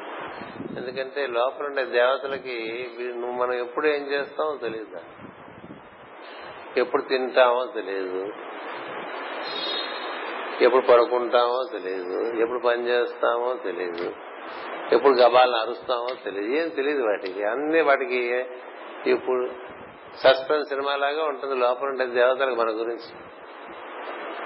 అంచేత అవి విసిపోయి వీడి దుంపదగ్గ వాడు మనం వదిలేద్దాం వీడి సంగతి వాడు చూసుకుంటాడు. వాడి కర్మ వాడు మన కర్మకి మనం వదిలేస్తే లోపల దేవతలు. శాస్త్రాలు చెప్పారు నాలుగు రకాల దేవతలు పనిచేయడం వల్ల మనం ఇలా ఉన్నాం కదా. అందుకని అది పని చేయట్లేదు ఇది పని చేయట్లేదు అంటారు ఏది పని చేయదు. అంతే బాగా పీల్చడం బాగా వదలటం బాగా పీల్చడం బాగా బాగా పీల్చడానికి మణిపూరకం దగ్గర పట్టుందండి. బాగా వదలటానికి విశుద్ధి దగ్గర పట్టుందండి. ఈ రెండు సరిసమానంగా నిర్వర్తింపబడితే సరిసమానంగా నిర్వర్తింపబడితే మాటి మాటికి పీల్చక్కర్లేదు వదలక్కర్లేదండి. అదే అందులో గొప్ప విషయం. మనకి మనం ఏమో మనం చేయగలిగినటువంటి శ్వాసలో మనం నాలుగో వంతే శ్వాస తీసుకుంటా మామూలుగా మన ఊపిరితిత్తులు పీల్చగలిగినటువంటి గాలిలో మనం నాలుగో వంతే పీలుస్తాం. అనుకోవతే పీలుస్తాం. ఈ యోగంలో ఇది ఎందుకు ప్రాణం మీద మనసు పెట్టి బాగా గాలి పీల్చమంటారంటే నువ్వు ఎంత బాగా గాలి పీలుస్తుంటే అంత ఊపిరితిత్తులు నాలుగు ఉన్నదానికన్నా నాలుగంతలు పీల్చగలం. మామూలుగా కొంచెం అలా వెళ్ళిపోయి వస్తూ వెళ్ళిపోతూ వెళ్ళిపోతూ వస్తూ వెళ్ళిపోస్తూ ఉంటుంది మనకు. విశాఖపట్నం భాష. వెళ్ళిపోచేసావా కొత్తగా ఉండదు నాకు. వెళ్ళిపోచేసాడు వాడు వెళ్ళిపోవడం రావడం వెళ్ళిపోతే రావటం ఉండదు. వెళ్ళిపోవటం ఉండదు. వెళ్ళిపోవటం అంటే వదిలేయటం ఇంకా. పీల్చిన తర్వాత మళ్ళీ పీల్చలేదు కదండి. పీల్చిన తర్వాత వదలాల్సిందే. వదిలిన తర్వాత మళ్ళీ పీల్చొస్తుంది. వెళ్తే మళ్ళీ రావాలి. అంతే. వెళ్ళి వెళ్ళిపోవటం ఉండదు. సరే వెళ్ళి వెళ్ళిపోచ్చేసారంటే ఆశ్చర్యంగా ఉండదు చిన్నప్పుడు. సరే ఏదో భాష మనకి మన భాష అసలే సంస్కృతి నుంచి దారా దూరం వచ్చేసిన భాష మంది అందుకని సంస్కృతి ఉండదు. సంస్కృతానికి మన భాష ఎంత దగ్గరగా మనం తెచ్చుకుంటా అంత మనలో సంస్కృతి పెరుగుతుంది గుర్తుపెట్టుకోండి. మనలో సంస్కృతి పెరగటానికే భాష. అంతకంతకే అంతకంతకే దాన్ని పెంట చేసుకున్నాం అనుకోండి. ఈ మనలో ఉండేటువంటి చైతన్యం అంతా కలుషితం అయిపోతుంది. అలా ఉండగా ఈ భావము భాష చక్కగా ఉండేవాడు. ఏర్పాటు చేసుకుని బాగా గాలి పీల్చి బాగా గాలి వదులుతూ ఉంటే ఈ రెండింటిని ఎక్కువ పీల్చడా అక్కలేని పరిస్థితి వస్తుందండి.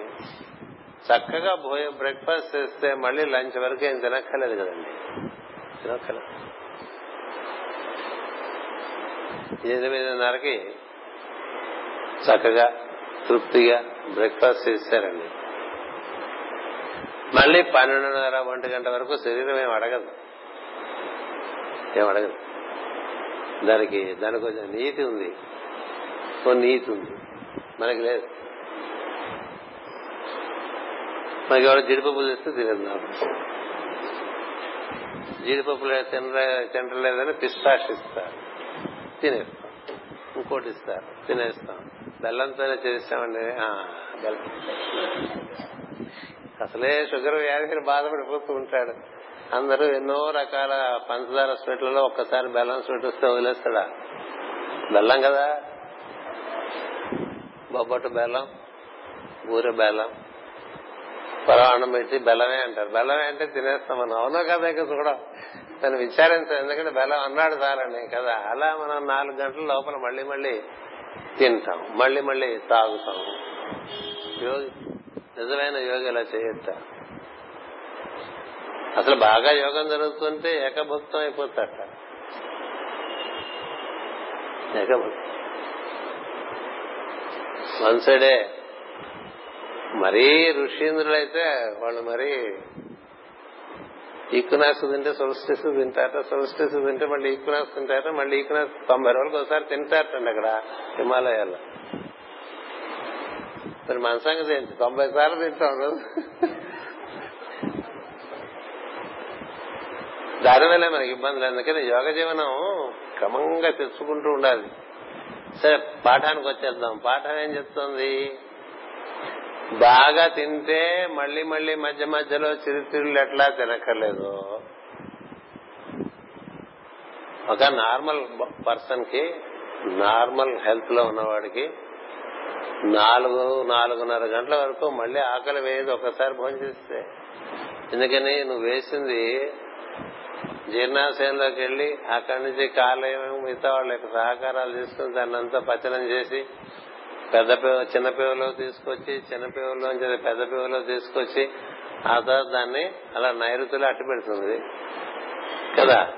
అదంతా అవటానికి మనకి దీనికి ఏదో లెంగ్త్ చెప్తారు వాళ్ళు అడిగితే డాక్టర్లని ఏది? మన ఇంటెస్టైన్స్ చాలా కిలోమీటర్లు ఉంటాయని. పొడుగు. మరి అంతా వెళ్ళాలి కదండి. జర్నీ చేసి అది అక్కడికి వెళ్ళే వరకు నువ్వు లోపల తిన్నావు అనుకో. మళ్ళీ వేశాను. మళ్ళీ వేస్తే లోపల ప్రజ్ఞలు దీనంతా పచనం చేసే జఠరాగ్నికి సంబంధించిన ప్రక్రియలు ఉన్నాయి. అగ్ని కార్యం కదా అది. అహం వైశ్వానరో భూత్వ అంటూ ఉంటాం కదా. ప్రాణినాం దేహం ఆశ్రిత. ఈ అగ్ని ఈ ఈ ఆల్రెడీ పచనం చేస్తుందని పూర్తి చేయాలా? లేకపోతే మళ్ళీ నువ్వు కొత్తగా పడేసిన దానికోసం కూడా దేని ఎటుపోవాలి అది? అది కిందకి వెళ్ళి తీసుకెళ్తున్న దాన్ని మళ్ళీ ఇంకో ఓ పని చేస్తున్న వాళ్ళకి ఇంకో పని అప్పచెప్పినట్టుగా ఉంటుందండి. చేయక తప్పదు. ఇప్పుడు ఈ పని చేయాలా ఆ పని చేయాలా దానికి కన్ఫ్యూజన్ అయ్యి వీటిలో వీడితో నాకు లాభం లేదని ఇంకా అరగటం మానేస్తుంది. నువ్వు చూసుకోరా అని చెప్తుంది కదా? మనం పని చేసే వాళ్ళకి ఇంకో పని చెప్పామనుకోండి ఒకసారి చూస్తారు రెండు సార్లు మూడు సార్లు చూస్తారు. ఆ తర్వాత ఏం చేస్తారు? అక్కడ పారేసి మీరు మీ ఇంట్లో నా వల్ల కాదమ్మా నేను పోతున్నానంటే అంతే వైశ్వానరుడైనా మిగతా దేవతలైనా. అంచేత సరిగ్గా భోజనం చేసేవాడు ఐదు గంట ఎనిమిది గంటల కంటే మళ్ళీ ఒంటి గంటకి తిన్నాడు అనుకోండి మళ్ళీ ఎప్పుడు తినాలండి? ఆరు గంటలకు. ఆరు కాకపోతే ఏడు గంటలు అనుకోండి. కదా? రాత్రి మరి మళ్ళీ ఐదు గంటలకు తినాలి కదండి పన్నెండు గంటలకి అని అనుకోకండి. ఎందుకంటే సాయంత్రం భోజనం చేసిన తర్వాత ఆయుర్వేదం సార్ చెప్పేది ఏంటంటే సాయంత్రం సూర్యాస్తమయం చేసిన తర్వాత భోజనం తర్వాత మళ్ళీ పద్నాలుగు గంటల వరకు శరీరం ఏమీ కోరదుట ఎందుకని సూర్యుడు ఇప్పుడు నీకు లేడుగా? సూర్యుడు ఉన్నాడు మనకు లేడు. కాబట్టి భజన కార్యక్రమం చాలా స్లోగా సాగుతుంది. ఇది సాయంత్రం భోజనం. అందుకనే రాత్రిపూట కొంచెం తేలిక తినరా అని చెప్తారు. ఎందుకని సూర్యుడు ఉండడు అగ్ని ఉండదు తాపం ఉండదు. అందుకే నలభై ఏళ్ళు వచ్చిన తర్వాత అయినా ఒక పూట తింటని తెలుసుకోండి అంటారు. ప్రతి సంవత్సరం నలభై రోజులు ఒక పూట తింటాం అలవాటు చేసుకోండి అంటారు. అదే మనకి ఈ ఆషాఢ మాసంలో దక్షిణాయన సంక్రమణంలో ఇస్తారు. నాలుగు నెలలు చేసుకోండి వీలుంటే చాతుర్మాస దీక్షగా అంటారు. ఏవో చాలా చెప్పాను తిండి తగ్గిందిరా. ఇప్పుడు తిండి కాదు మరి ఇక్కడ సిలబస్. ఇక్కడ సిలబస్ ఏంటంటే ఇట్లా మాటి మాటికి తినేవాళ్ళగానే మాటి మాటికి గాలి పీల్చేవాళ్ళం ఉన్నాం మనం. మాటి మాటికి గాలి పీల్చక్కర్లా బాగా గాలి పీలిస్తే అది తెలియాలి కూర్చుని గట్టిగా మూడు సార్లు మీ శక్తి మీ శక్తి కొలది మీరు గాలి పీల్చారు పీలిస్తే లోపల నుంచి కూడా కదా మూడు సార్లు ఎంత బాగా పీలుస్తారో అంత బాగా వదిలేస్తారు వదులుతారు. అట్లా మూడు సార్లు పీల్చి వదలంగానే కాసేపు పీల్చక్కర్లేదు. సహజం. ఏం చేత బాగా తింటే మళ్ళీ వెంటనే తినాలి అనిపించదు కదా. ఇది సమస్య. మధ్యాహ్నం బాగా భోజనం చేయగానే రాత్రికి ఏం భోజనం చేస్తారు అని అడుగుతారు కదా. అప్పుడు పొట్ట నిండా తినబడి రాత్రికి ఏం భోజనం చేస్తారంటే నాకు ఏ ఆకలి లేదు నాకు వద్దు ఏం అక్కర్లేదు అంటారా. కదా నేనేం తిన్నాను నాకేం అక్కర్లేదు ఇంత మధ్యలో పడుకుంటానంటాడు అది అప్పుడు పరిస్థితి. తర్వాత ఏం చేసేసరికి మళ్ళీ వాడికి ఆకలి పుడుతుంది. అందుకని అలా బాగా గాలి పీల్చిన వాడికి వెంటనే మళ్ళీ గాలి పీల్చాలనే పరిస్థితి లేదు.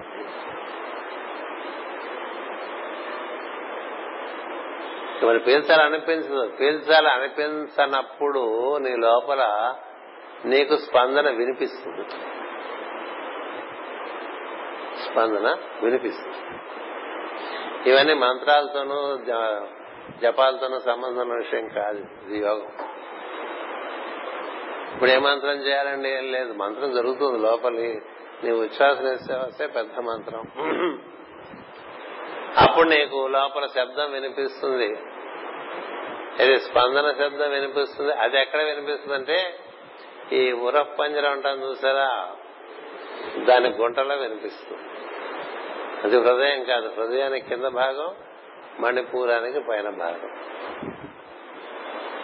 ఎందుకని అది అది ఈ విశుద్ధికిను ఈ మణిపూరానికి న్యూట్రల్ పాయింట్ అది. ఈ రెండిటికి. అక్కడ వినిపిస్తుంది. అంటే వినిపించడం అంటే ఏంటంటే నీకు అనిపిస్తుంది. అనిపించడమే వినిపించడం అసలు అనిపించడమే కనిపించడంగా తెలుస్తుంది తర్వాత. దాన్ని విను అది వినిపించేసేపు విను. అది వినిపించేసే అది వినిపించడం మానేసి కనుక మళ్ళీ పీల్చు మళ్ళీ మూడు సార్లు పీల్చు పిలిస్తే మళ్ళీ వినిపిస్తుంది కాస్త. ఎంతసేపు వినిపిస్తే దాంతో అట్లా వింటూ ఉండు. ఇది కార్యక్రమం అండి.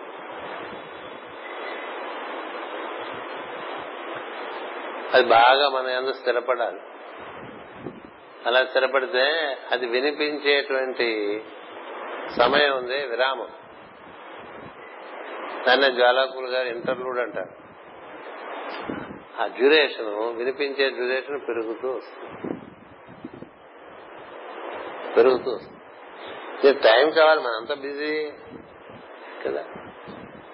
సరిగా ప్రాణాయామం చేయడం అంటే డెబ్బై రెండు నిమిషాలు పడుతుందండి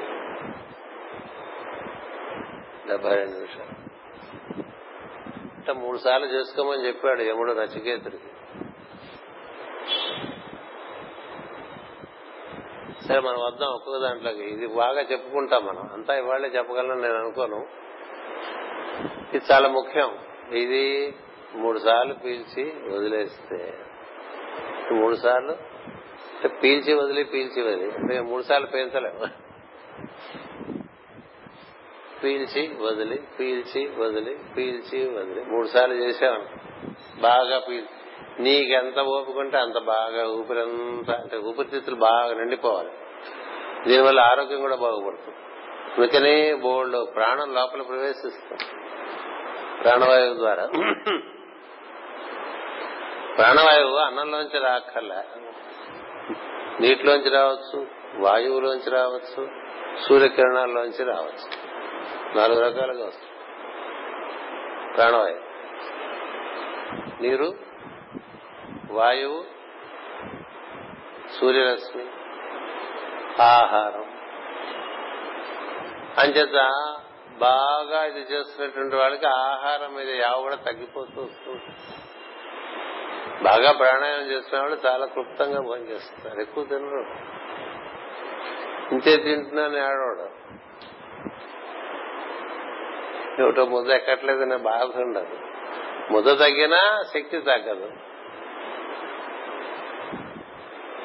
అంచేత ఎందుకని ప్రాణాయామం జరుగుతుంది? వాళ్ళు యోగులు ఎప్పుడు నీళ్ళు ఎక్కువ తాగుతారు. ఇది అన్నానికి అది ప్రత్యామ్నాయం.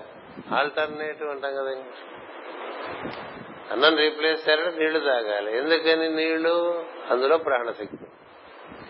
అంతకన్నా ప్రాణశక్తి మనం పీల్చే గాలిలో ఉంది. అంతకన్నా ప్రాణశక్తి సూర్యకిరణాలలో ఉంది. ఈ నాలుగు రకాలుగా భోజనం చేస్తుంది. చతుర్విధంగా ఉన్నాయి అన్నాలు కదా అంచేత ఇలా గాలి పీల్చడం వల్ల ప్రాణం ఒకటి బాగా ప్రాణవాయు ప్రాణకోశం బాగా బలపడుతూ ఉంటుంది. ఆ అంతరాయం పెరుగుతున్న కొద్దీ అక్కడ ఆ స్పందన ప్రక్రియ దగ్గర నీ ప్రజ్ఞ అక్కడ దాని ఎందు లగ్నమై ఉంటుంది. ఇట్లా ఈ శ్వాసనుగా పీల్చడం వదలటం మూడు సార్లు చేసి విరామ సమయంలో ఆ స్పందన మీద మనసు పెట్టి ఇట్లా ఇదొక కార్యక్రమంగా అదొక రంధిగా చేసుకోవాలి. అప్పుడు ఏం జరిగిందండి? ఇంక మీకు బయట భావాలు ఏముంటాయి? ఏముండవు. ఒక పేరు పెట్టుకున్నావు కదా. ఆ పని మీదే ఉంటుంది. కాసేపు అలా వెళ్ళిపోయి కాసేపు ఇలా వెళ్ళిపోయి ఇప్పుడు మనం ఊరికి సివి ప్రియరని కూర్చుంటే అలా సరాసరి వెళ్ళిపోయి ఇక్కడ కూర్చోవటమే ఉండదుగా. ఆ రోజు జరిగిన సంఘటనలో ముందు రోజు తర్వాత రోజు రాబోయేవి అన్ని గుర్తొచ్చేస్తుంటాయి. కదా? రెండు శాస్త్రి గారు వెళ్ళిపోయారు ఇటువంటివన్నీ. మరి అవన్నీ రాకుండా ఉండాలంటే నీకంటూ ఒక లగ్నం చేసుకుంటే ఒక కార్యక్రమం మీద దీన్నే క్రియ అన్నారు. క్రియాయోగం అంటే అర్థం అది. నీ లోపల జరిగే ఒక క్రియతో నువ్వు అనుసంధానం చెందటమే క్రియతో యోగం చెందటం అన్నారు. క్రియతో జరిగే క్రియతో యోగం చెందటం క్రియాయోగం. అది జరుగుతోంది నీలో. జరుగుతుంది. నువ్వు చేయట్లే. నువ్వు చేయకుండా నీలో జరిగేది మరి నీకన్నా తెలివైంది ఏదో లోపల ఉన్నట్టే కదండి లెక్క. అందుకనే నీకు నీ నీ అవగాహనకు మించి నీలో జరుగుతున్నది ఒక అద్భుతం కాదు. అలాంటి చాలా ఉన్నాయి ఇది ప్రథమం. దాంతో ఉండు నువ్వు. ఎందుకు ఇలా జరుగుతుంది? ఎవరు నడిపిస్తున్నారు నేను లోపల? ఎవరి ఎవరి లోపల ఈ విధంగా నిర్వర్తిస్తున్నారు? అక్కడే దాని అందే మనసు లగ్నం చేయటం చేస్తూ ఉంటాం జరుగుతుంది. ఈ అంతరాయం లోపల ఉండే విరామ సమయం పెరిగినప్పుడే దాని ఎందు లగ్నం చేయటం జరుగుతుంది. మళ్ళీ కాసేపటికి అది వినిపించడం మానేసినప్పుడు మళ్ళీ పిలుస్తాం ఇట్లా పెద్దలు ఏం చెప్తారంటే మూడు మూడు సార్లు చొప్పున చెప్పే కదా మూడు శ్వాసలు అవి. ఒక శ్వాస అంటే ఉచ్ఛ్వాస నిశ్వాస కలిపి ఒక శ్వాస. మూడు సార్లు చేసి విరామం మళ్ళీ మూడు సార్లు చేసి విరామం మళ్ళీ మూడు సార్లు చేసి విరామం. ఇట్లా ఇరవై నాలుగు సార్లు చేసుకో ఒకసారి కూర్చున్నప్పుడు అంటారు. ఇరవై నాలుగు సార్లు. ఇరవై నాలుగు అయిపోవాలని చేసుకోకూడదు. విరామం ఎంత పెరిగితే అంత మంచిది. విరామంలో స్పందనతో నువ్వెంత దగ్గరగా కూర్చుంటే అంత మంచిది. అది ఉపదేశము అన్నారు. ఉపదేశం అంటే దగ్గరగా దానికి స్పందనకి దగ్గరగా కూర్చోటమే ఉపదేశం. అలా స్పందనకి దగ్గరగా కూర్చోటమే హృదయంలో ప్రవేశించి హృదయం దగ్గరకి వెళ్ళటం అంటారు. ఇంకా ప్రవేశం లేదు. ఆ హృదయ ద్వారం దగ్గరికి వెళ్తాం. ఆ హృదయ ద్వారం దగ్గరికి బాగా వెళ్ళి అక్కడే ఎప్పుడు కూర్చుంటున్నాం అనుకోండి అటుపక్క నుంచి దీన్ని ఎవరో నిర్వర్తిస్తున్నారనే భావనతో కూర్చున్నప్పుడు ఏం జరుగుతుందంటే మనకి మన యొక్క యొక్క స్థిరమైనటువంటి అభ్యాసం వలన క్రమంగా ఏదో ఒక రోజున అది అలా తెలుసుకుని ముడుచుకుని తెలుసుకుని ముడుచుకున్న సందర్భంలో మన ప్రజ్ఞ ఆ తెలుసుకున్న టైంలో అందులోకి వెళ్ళిపోతుంది. విఠలాచార్య సినిమాలో కథానాయకుడు వెళ్ళిపోయినట్టు లోపలికి. అదేదో కత్తుల మధ్యలోంచి దాంట్లోంచి మామూలుగా ఎవరు దూరలేరు దాంట్లో దాంట్లో చాలా నైపుణ్యంతో దూరిపోతాడు కదా. అట్లా దూరిపోతుంది ప్రజ్ఞ. ఏది? ఆ విచ్చుకోలు ముడుచుకోలుగా ఉండేటువంటి ఆ హృదయ స్పందన ప్రజ్ఞలోకి వెళ్తే లోపలికి వెళ్ళడం జరుగుతుందండి అది లోపలికి వెళ్ళటం అంటే ఇది గుడి లోపలికి వెళ్ళటం అంటారు. అక్కడ కూడా నీకు ఇది ఉంటుంది మళ్ళీ. స్పందన. సూక్ష్మ స్పందనం అంటాడు పతంజలి మహర్షి. సూక్ష్మ ఆ సూక్ష్మ స్పందనలోకి వెళ్తే నీకు ఇంక ఈ బయట ప్రపంచం కనపడదు. ఈ మొదటి స్పందన స్థూల స్పందనంలోంచి లోపలికి వెళ్ళిపోయిన వాడికి ఇంకా అప్పటి నుంచి బయట ప్రపంచం ఏం కనపడదు. అంటే ఈ రూపాత్మకమైనటువంటి ప్రపంచం ఇంకేం ఉండదు. వాడికి ఏముంటుందంటే అంత ఆకాశంగా ఉంటుంది. ఆయన చేత దాన్ని ఏమన్నారంటే హృదయాకాశము అన్నారు. హృదయాకాశం. అలాంటి హృదయాకాశంలోకి ప్రవేశిస్తే ఏం జరుగుతుందంటే అక్కడ నీకు ఈ ఉదాన వాయువు యొక్క సంబంధం ఏర్పడుతుంది. అంటే ప్రాణాపానములు సమానం అవటం చేత నువ్వు స్పందనలోంచి సూక్ష్మ స్పందనలోకి ప్రవేశిస్తావు. నీకు అప్పుడు మూడు వాయువుల యొక్క సహకారం లభించడం చేత ప్రాణాపానములు సమానమైనప్పుడే స్పందన వినిపించడం ఉంటుంది మనిషికి. ప్రాణాపానములు ఆ రెండు చెప్పేగా అపోజింగ్ ఫోర్సెస్ అని. ఆ రెండు సమానం వాటి యొక్క కేంద్రమైనటువంటి ఈ సరిగ్గా మనం నొక్కుకుంటే కనిపిస్తుంది. ఇట్లా ఎముకల గూడు ఒకటి ఉంటుంది కదా ఈ గుండె దగ్గర. అదే ఆ ఎముకల గూడే కోటగోడ అన్నారు. లోపల ఉండే హృదయానికి గుండెకాయ. దాన్ని ఛేదిస్తే తప్ప గుండెకాయ లభించదు కదా. ఆపరేషన్ అప్పుడు దాన్ని కోసి ఆ గుండెకాయని తీస్తారు కదా. అందుకనే అస్థి పంజరానికి ఉండేటువంటి ఉరఫ్ పంజరం ఉందో ఏదైతే ఉందో దాన్ని అయోధ్య అన్నారు.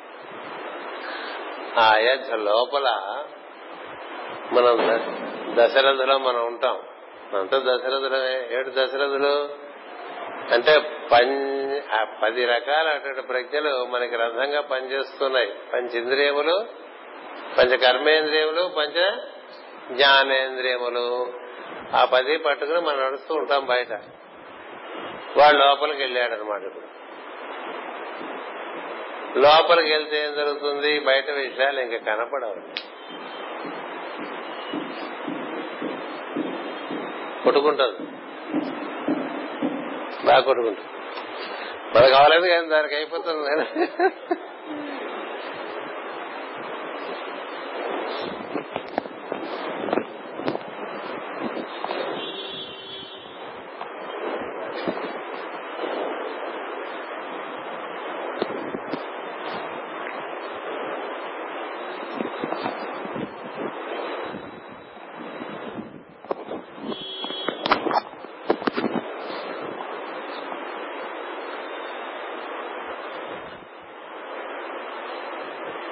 పరిస్థితిలో మనకి హృదయాకాశమును ప్రవేశించిన వాళ్ళం అవుతాం. అనాహత చక్రం ఉంటేనే అది వాయు సంబంధమైనటువంటి చక్రం అది. వాయు సంబంధం. ఇంకా అగ్ని జలము పృథివీ తర్వాత విషయం వాయువు. అంచేత ఇంకా అది ఆపేసి మనకి ఇప్పుడు చెమటపోయింది. వచ్చినప్పుడే కాసేపు. అంచేత వాయువు లో- లోకంలోకి ప్రవేశిస్తాం. తేలిపోతూ ఉంటుంది లోపల ప్రజ్ఞ. అలా తేలికగా వచ్చేస్తుంది. ఆ ప్రజ్ఞకి ఉదానము అనేటువంటి వాయువు ఏంటంటే అది ఊత్ అంటే ఊర్ధముఖం తీసుకెళ్ళేటువంటి మార్గం. ఉదానము ఊర్ధము. అమ్మవారికి ఉదారా అని పేరు ఎప్పుడు అలా ఆమె ప్రజ్ఞ? శివుడి దగ్గరికే వెళ్ళిపోదామని చూస్తుంది. శివుడు ఎప్పుడు అట్లా పైకే ఉంటాడు. అగ్నిజ్వాల లాగా అగ్నిజ్వాల ఎప్పుడు పైకే పోతుంది. ఇది ఆల్వేస్ వెట్టికల్ కదా? మీరు పుల్లు ఇలా పట్టుకున్నా మీదకి వచ్చేస్తుంది. అలా పట్టుకున్నా అది మీదకి. నువ్వు ఎలా డైరెక్ట్ నువ్వు డైరెక్ట్ చేయకపోతే దాన్ని గాలి ద్వారా డైరెక్ట్ చేసి. అయితే వెళ్ళే నువ్వు ప్రజ్ఞ నువ్వు ప్రజ్ఞా అగ్నిస్వరూపుడివే శివస్వరూపుడివే. అంటే ఊర్ధముఖంగా వెళ్ళటానికి ఉదాహరణ వాయువు అనేటువంటిది నిన్ను ఆ స్పందనం క్రమంగా ఇట్లా ఊర్ధముఖంగా వెళ్ళిపోతుంది. ఊర్ధముఖంగా వెళ్ళి అక్కడ మనకి ఈ పురపంజరం ఆ కేంద్రంలో వినిపించేటువంటి లోపల వినిపించేటువంటి దాంట్లో నువ్వు బాగా లగ్నం అయిపోతావు దాంతో. దాంతో ఏకీభావం చెందుతావు. అప్పుడు నీకేం జరుగుతుందంటే అది ఎలా పైకి వెళ్తుంటే నువ్వు కూడా దాంతో పాటు అది నిన్ను పైకి తీసుకెళ్తూ. ఇది ఎన్ని పుస్తకాల్లో రాశానో నేను రాసిన పుస్తకాలు చాలా పుస్తకాల్లో రాశాను మళ్ళీ అడుగుతుంటారు ఎట్లా చేసుకోవాలండి ఎన్నోసార్లు చెప్పా ఎన్నో చోట్ల రాశాను. మళ్ళీ ఇప్పుడు వచ్చింది కాబట్టి మళ్ళీ చెప్తున్నా. తొంభై ఐదు నుంచి ఇదే పని. ఎందుకంటే ఇదే యోగ మార్గం. ఇరవై ఒక్కేళ్ళు అయిపోయింది. ఇలా వెళ్తూ ఉంటే క్రమంగా నీకు కంఠం దగ్గర వినిపిస్తుంది. నీ ప్రజ్ఞ ఇప్పుడు కంఠం దగ్గరికి వెళ్ళిపోతుంది ఇంక నీకు వేరే వీటి వీటితో ఏం సంబంధం అనిపించదు. అది అలవాటు అయిన వాడికి ఇంకా చాలా బాగుంటుందండి. ఇవన్నీ ఎప్పుడు ఉండే విషయమే కదా. ఇంకా ఆకాశంలోకి ప్రజ్ఞ వెళ్ళిపోయినట్టుగా అవుతుంది. అలా కంఠంలోంచి వెళ్ళిన తర్వాత కింద కింద అంగట్లో వినిపిస్తూ ఉంటుంది. అనిపిస్తుంది స్పందన. కింద అంగట్లో మనకు లోపల ఈ నాలుక పుట్టుక స్థానం ఉంటుంది అక్కడ అనిపిస్తుంది. ఆ తర్వాత పై అంగట్లో అనిపిస్తుంది. పై అంగట్లో అనిపించిన తర్వాత క్రమంగా ముక్కులో అనిపిస్తుంది. ముక్కు లోపల బయట ఇందులో కాదు. బయట ఆపరేటర్స్ కాదు లోపల ఆపరేటర్స్. దాన్ని అంతఃకరణ శరీరం ఉంటారు దాన్ని. లోపల అలా అలా అలా అలా వచ్చి అలా భూమధ్యం వరకు వస్తుంది. భూమధ్యం దగ్గర వచ్చి అక్కడి నుంచి అంత దర్శనం చేస్తూ ఉంటుంది. అంతవరకు ఈ ఉదాహరణ వాయువు అట్లా తీసుకొస్తుంది. అది హనుమంతుడు చేసి పెట్టేటువంటి పనిని మధ్యలు చెప్పుకుంటూ ఉంటారు. ముఖ్య ప్రాణం హనుమంతుడు. అంచేత హనుమంతుడు చాలా సులభంగా ఇది ఆయన అనుగ్రహం ఉంటే నీకు చక్కగా నిర్వర్తించి పెడతాడు నువ్వు ఆయనతో అనుసంధానం చెందు అంటారు. అంటే హనుమంతుడితో అనుసంధానం చెందితే ఏం జరుగుతుందంటే ఇవన్నీ తెలియాలి మనకి. ఇప్పుడు గురువు గారు చేసి పెడతాడంటే ఏం చేస్తాడంటే గురువు గారికి ఇల్లు ఎట్లా చేసుకోవాలో నేర్పిస్తాడండి. అంతేగాని ఆయన తీసుకెళ్ళి ఇలా పీకేసి లోపల తీసుకెళ్ళి కూర్చోబడి చచ్చిపోతాను నీ అంతటి నువ్వు పిందెగా ఉండేదాన్ని పట్టుకు లాగేస్తే అది దోసపండులాగా బయటకు వచ్చేస్తుందా? దోశ పిందె కనపడ్డది పువ్వు కనబడ్డది అందులో పిందె కనబడ్డది. అది లాగేస్తే పండుగ వచ్చేస్తుందా? తీగకి బాధ పిందెకి బాధ. నీ అంతటి నువ్వు రావాలి. నీ అంతటి నువ్వు రావడానికి దోహదం చేసేటువంటి వాడు గురువు తప్ప ఆయన ఏదో అంతా కందిపచ్చలు అన్ని అప్పచెప్తాను అప్పచెప్తాడు. తాండి బండి పెట్టి అప్పచెప్తే మనం తిని తర్వాత ఎవరు అరగదీస్తారని అడుగుతాం. సులభంగా అరగదు కదా కందిపచ్చడి నువ్వే నవ్వాలంటావు నువ్వే తిను. నీకే అరిగించుకో. అయితే నీకేమిటి అడుగుతాడు. నీ కందిపచ్చడి చేసుకున్నాను నేను తిన్నాను నాకు అరిగింది నాకు చాలా బాగుంది పుష్టిగా ఉంది. అని చేత నువ్వు కూడా అట్లా ఎట్లా చేయాలో చెప్తాను చేసుకో తిను ఆనందించు అని చెప్తా చేసి పెట్టడం. అది భ్రమ. ఇంక పిచ్చి పిచ్చి మాటలని చెప్పి భ్రమలో పడేస్తుంటారు అందరిని. అంతా ఆయన చేసేస్తాడు అంతా ఆయన చేసేస్తాడు. ఏం ఇష్టంగా ఉంటారు? చేసుకో ఉంటారు అంతా ఆయన చేస్తే నీకెందుకు అవుతుంది? ఆయనకు అవుతుంది. ఆయన స్నానం చేస్తే నువ్వు చేసేట్టు ఉంటుందా? ఇప్పుడు ఆయన అల్పాచమానానికి వెళ్ళొచ్చేసాడు అనుకోండి నీకు అక్కర్లేదు దాన్ని వెళ్ళొచ్చేసానంటే అయిపోతుంది. చచ్చిపోతావు చచ్చిపో. ఉంటావా? ఏదో మాటలు పిచ్చి పిచ్చి మాటలన్నీ మాట్లాడుకుని మహా అజ్ఞానంలో బతుకుతూ అది మహాజ్ఞానంగా సమర్పణ అనుకుంటూ ఉంటారు. చాలా దురదృష్టం. చాలా దురదృష్టం. పుస్తకాలు చదువుకుంటే తెలుస్తుంది. అప్పటికి ఇప్పటికి. వాళ్ళు ఏం రాశారో చూడండి. అంతా చేసి ఎవరు చేసేస్తారు? నువ్వు అన్నావు? ఆయన ఏం చేశాడో చూడు ఒకసారి. చూస్తే నీకే తెలుసు చేసుకున్న వారికి చేసుకున్నంత మహాదేవా. చేసుకోకపోతే అన్నటికీ నీ నోట్లో కందిపసడు రాదు ఇది అంతే. కదా? అంచేత ఆ విధంగా అంగట్లోకి వచ్చి ముక్కులోకి వచ్చి భూమధ్యంలోకి వస్తే అక్కడి వరకు పట్టుకొచ్చేది. ఎన్ని వాయువులు వాడామన్నప్పుడు ప్రాణం వాడాం అపానం వాడాం సమానం వాడాం ఉదానం వాడాం. అవన్నీ మనం వాడామా? అవి మనకి ఈ విధంగా ఊపిరిచ్చినాయి. మరి ఎంత గొప్ప విషయం అండి. మనలో ఉండేటువంటి వాయువులు మన ఆ విధంగా ఊర్ధ్వగతి పట్టిస్తాయి కదా. కదా అంచేత అక్కడ కూర్చున్నాం అనుకో భూమధ్యంలో ఇంకా అక్కడి నుంచి నీకు ఒకటే వాయువు మిగులుతుంది. ఏమిటది? వ్యాన వాయువు అంటారు దాన్ని. వ్యానవాయువు వ్యానవాయువు మొత్తం వ్యాపనాన్ని ఇచ్చేటువంటి వాయువు అది. అది నువ్వు భూమధ్య నుంచి ఆజ్ఞ వరకు ఈ ఉదాహరణ వాయువుతో ప్రయత్నం చేస్తుంటే ఆ ప్రయత్నం బాగా పండుతూ ఉంటే నీకు ఆజ్ఞ నుంచి ఈ భూమధ్యం వరకు ఒక చిన్న గ్రంథి స్రవిస్తుంది. దాన్ని బ్రిడ్జ్ అంటారు. బ్రిడ్జ్. అది అట్నుంచి నుంచి స్రవించాలి. నువ్వు చేసేటువంటి ప్రయత్నం వల్ల అది స్రవిస్తుంది.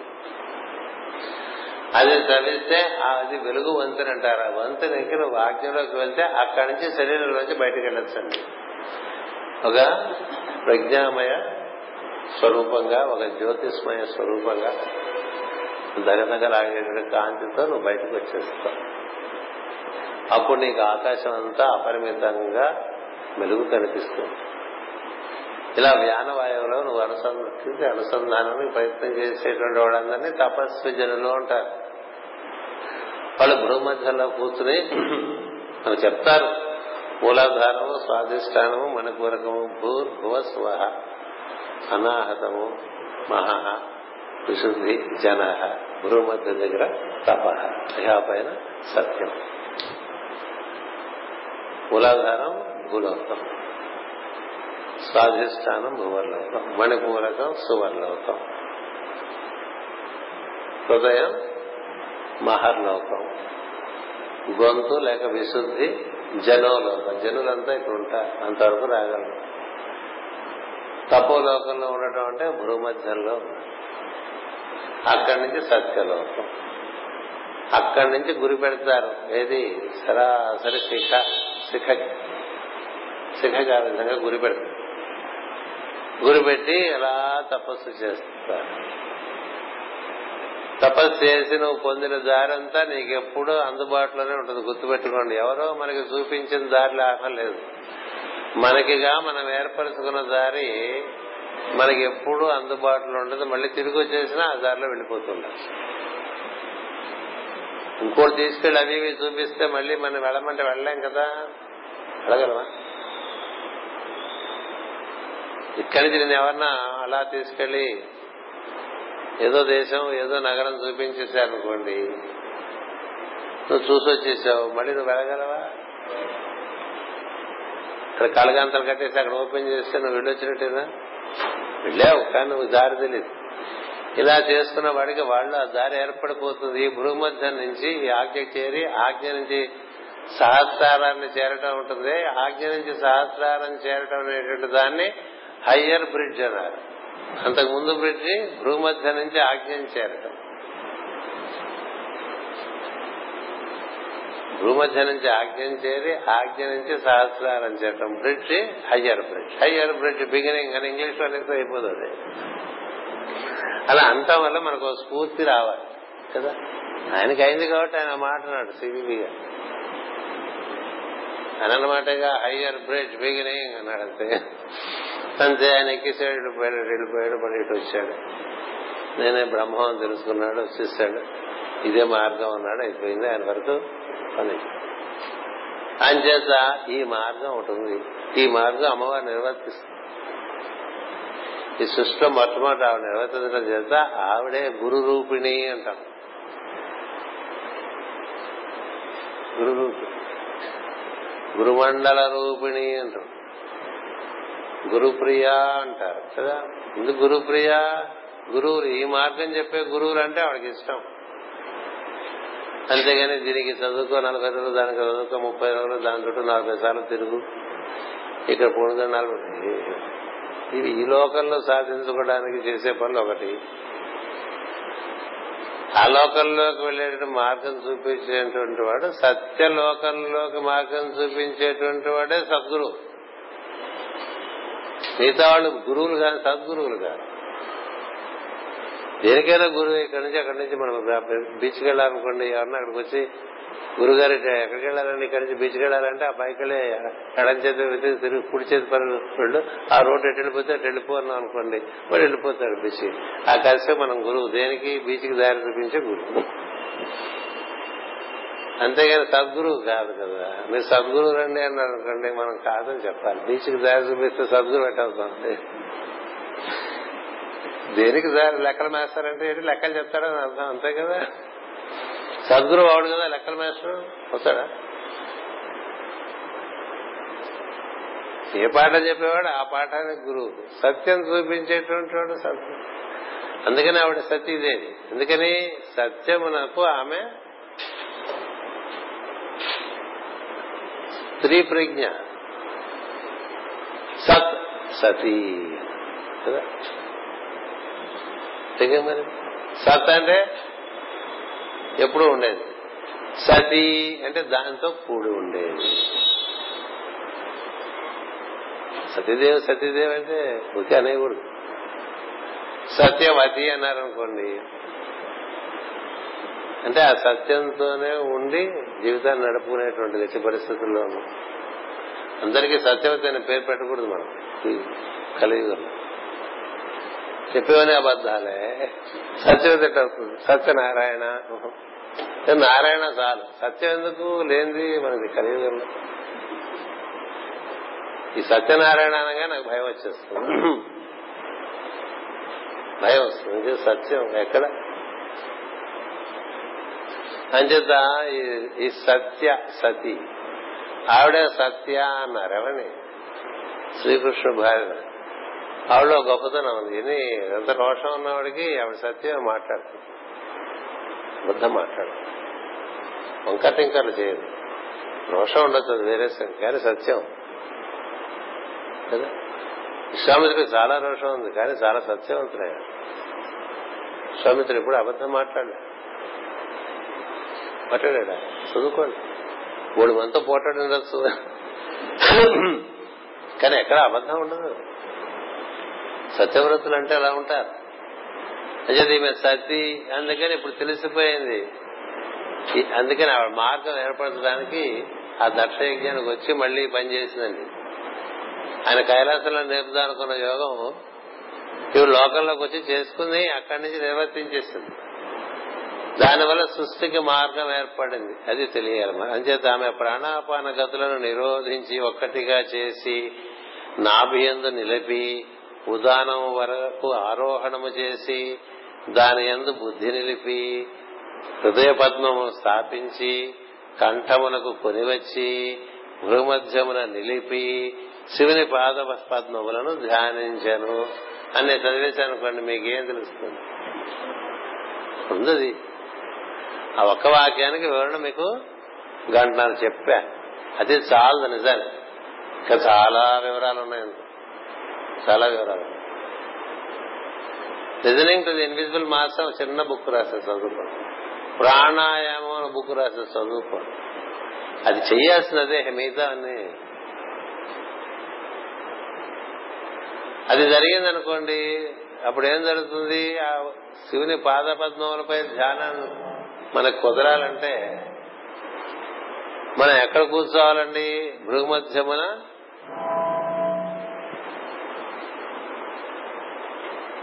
ప్రాణాపాన గతులను నిరోధించి ఒకటిగా చేసేటండి. ప్రాణాపానాలు ఒకటిగా చేయటంటే సమానం. నాభియందు నిలపి ఉదానం వరకు ఆరోహణము చేసి ప్రస్తుతాన్ని భార్య అట్లా ఉంచు బాబు ఇంకో ఎక్కువసేపు కూడా లేదు. దాని ఎందు బుద్ధి నిలిపి స్పందనందు బుద్ధి నిలపాటని ప్రజ్ఞను హృదయ పద్మమున స్థాపించి కంఠమునకు కొని వచ్చి భూమధ్యమున నిలిపి భూమధ్యం నిలిపి శివుని పాద పద్మములను ధ్యానించాను. ఎందుకని? అక్కడి నుంచి అట్నుంచి అనుగ్రహం వస్తే తప్ప ఇటు నుంచి వెళ్ళడానికి ఏం లేదు. ఇవే వెళ్ళిపోలేవు సరాసరి పరమపద సోపాన పటంలోకి అట్నుంచి పిలుపు రావాలి లేకపోతే ఇట్లా పావుల్లో పడుతూ ఉంటాం. కదా? తొంభై పడిలో వైకుంఠపాడులో నాలుగు పాములు ఉంటాయండి. ఒకే లైన్లో ఈ నాలుగు దాటి వెళ్ళడానికి ప్రతివాడు లోపల కాస్త గుర్తు దేవుడా దేవుడా అనుకుంటూ ఉంటాడు. ఎందుకంటే దాటితే పావులో పడం కదా? అంచేత అట్నుంచి పిలుపు వస్తే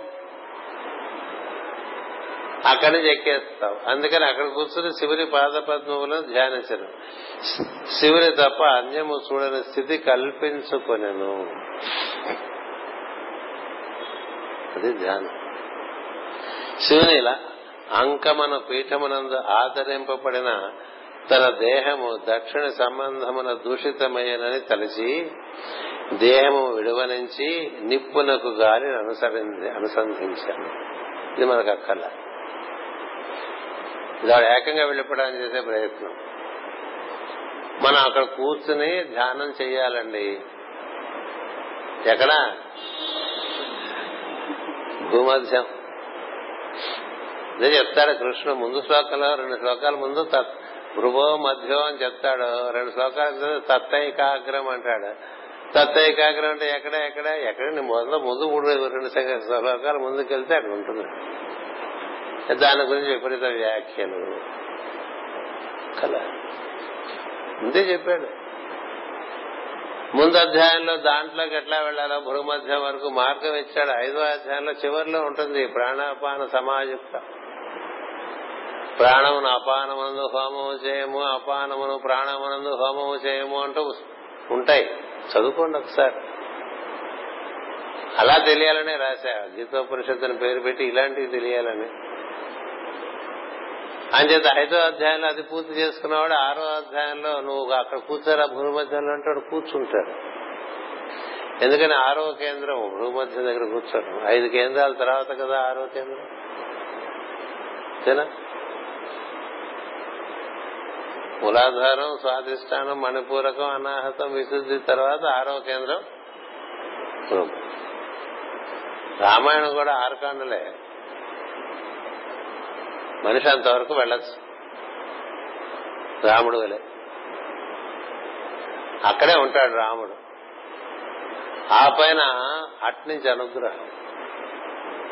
ఇతను చేసే పనులు బట్టి అనుగ్రహం వస్తుంది. అంచేత ఆ విధంగా ఆమె సాధన నిర్వర్తించుకుందండి. అక్కడ తాను అగ్నితో కూడా కూడి తన శరీరాన్ని దగ్ధం చేసేసి నిప్పులకు గాలి అనుసంధించను. కల్మషము దగ్ధమైన దేహముతో నిజ సమాధి ఎందు పుట్టిన యోగాగ్నిచే దగ్ధమయ్యను. కల్మషము దగ్ధమైన దేహముతో నిజ సమాధి ఎందు పుట్టిన యోగాగ్నిచే దగ్ధమయ్యను. ఇందు వర్ణింపబడినది యోగ బడినది యోగ విద్య వలన ఇందు వర్ణింపబడిన యోగ విద్య వలన ది అనవసరం. ఇందు వర్ణింపబడిన యోగ విద్య వలన జీవునకు దేహబంధము తొలగుటయే గాని సచ్చుట కాదు అని మాస్టర్ గారు రాశారు.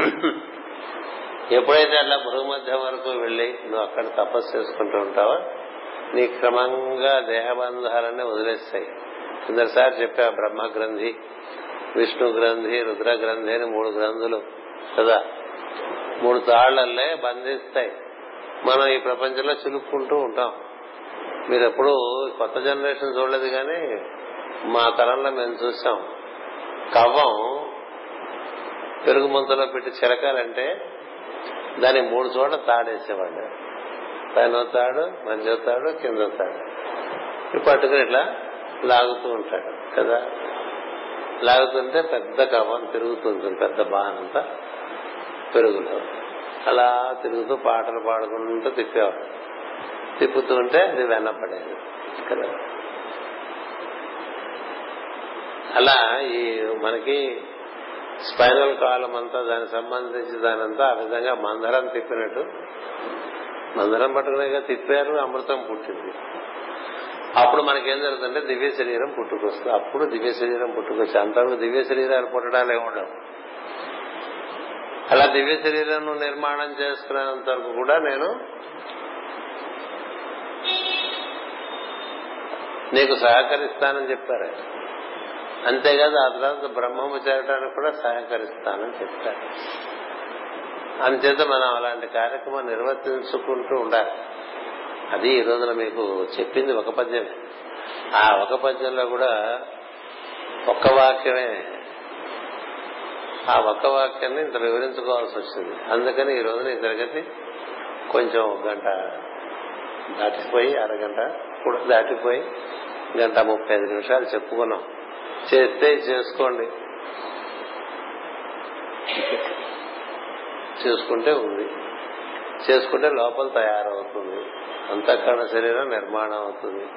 అదే దివ్య శరీరంగా తయారవుతుంది. ఆ శరీరంతో కల్లో నిద్రపోయినప్పుడు అక్కడ అక్కడ అలాంటి శరీరాన్ని వాడుకుంటారు పరమగురువులు.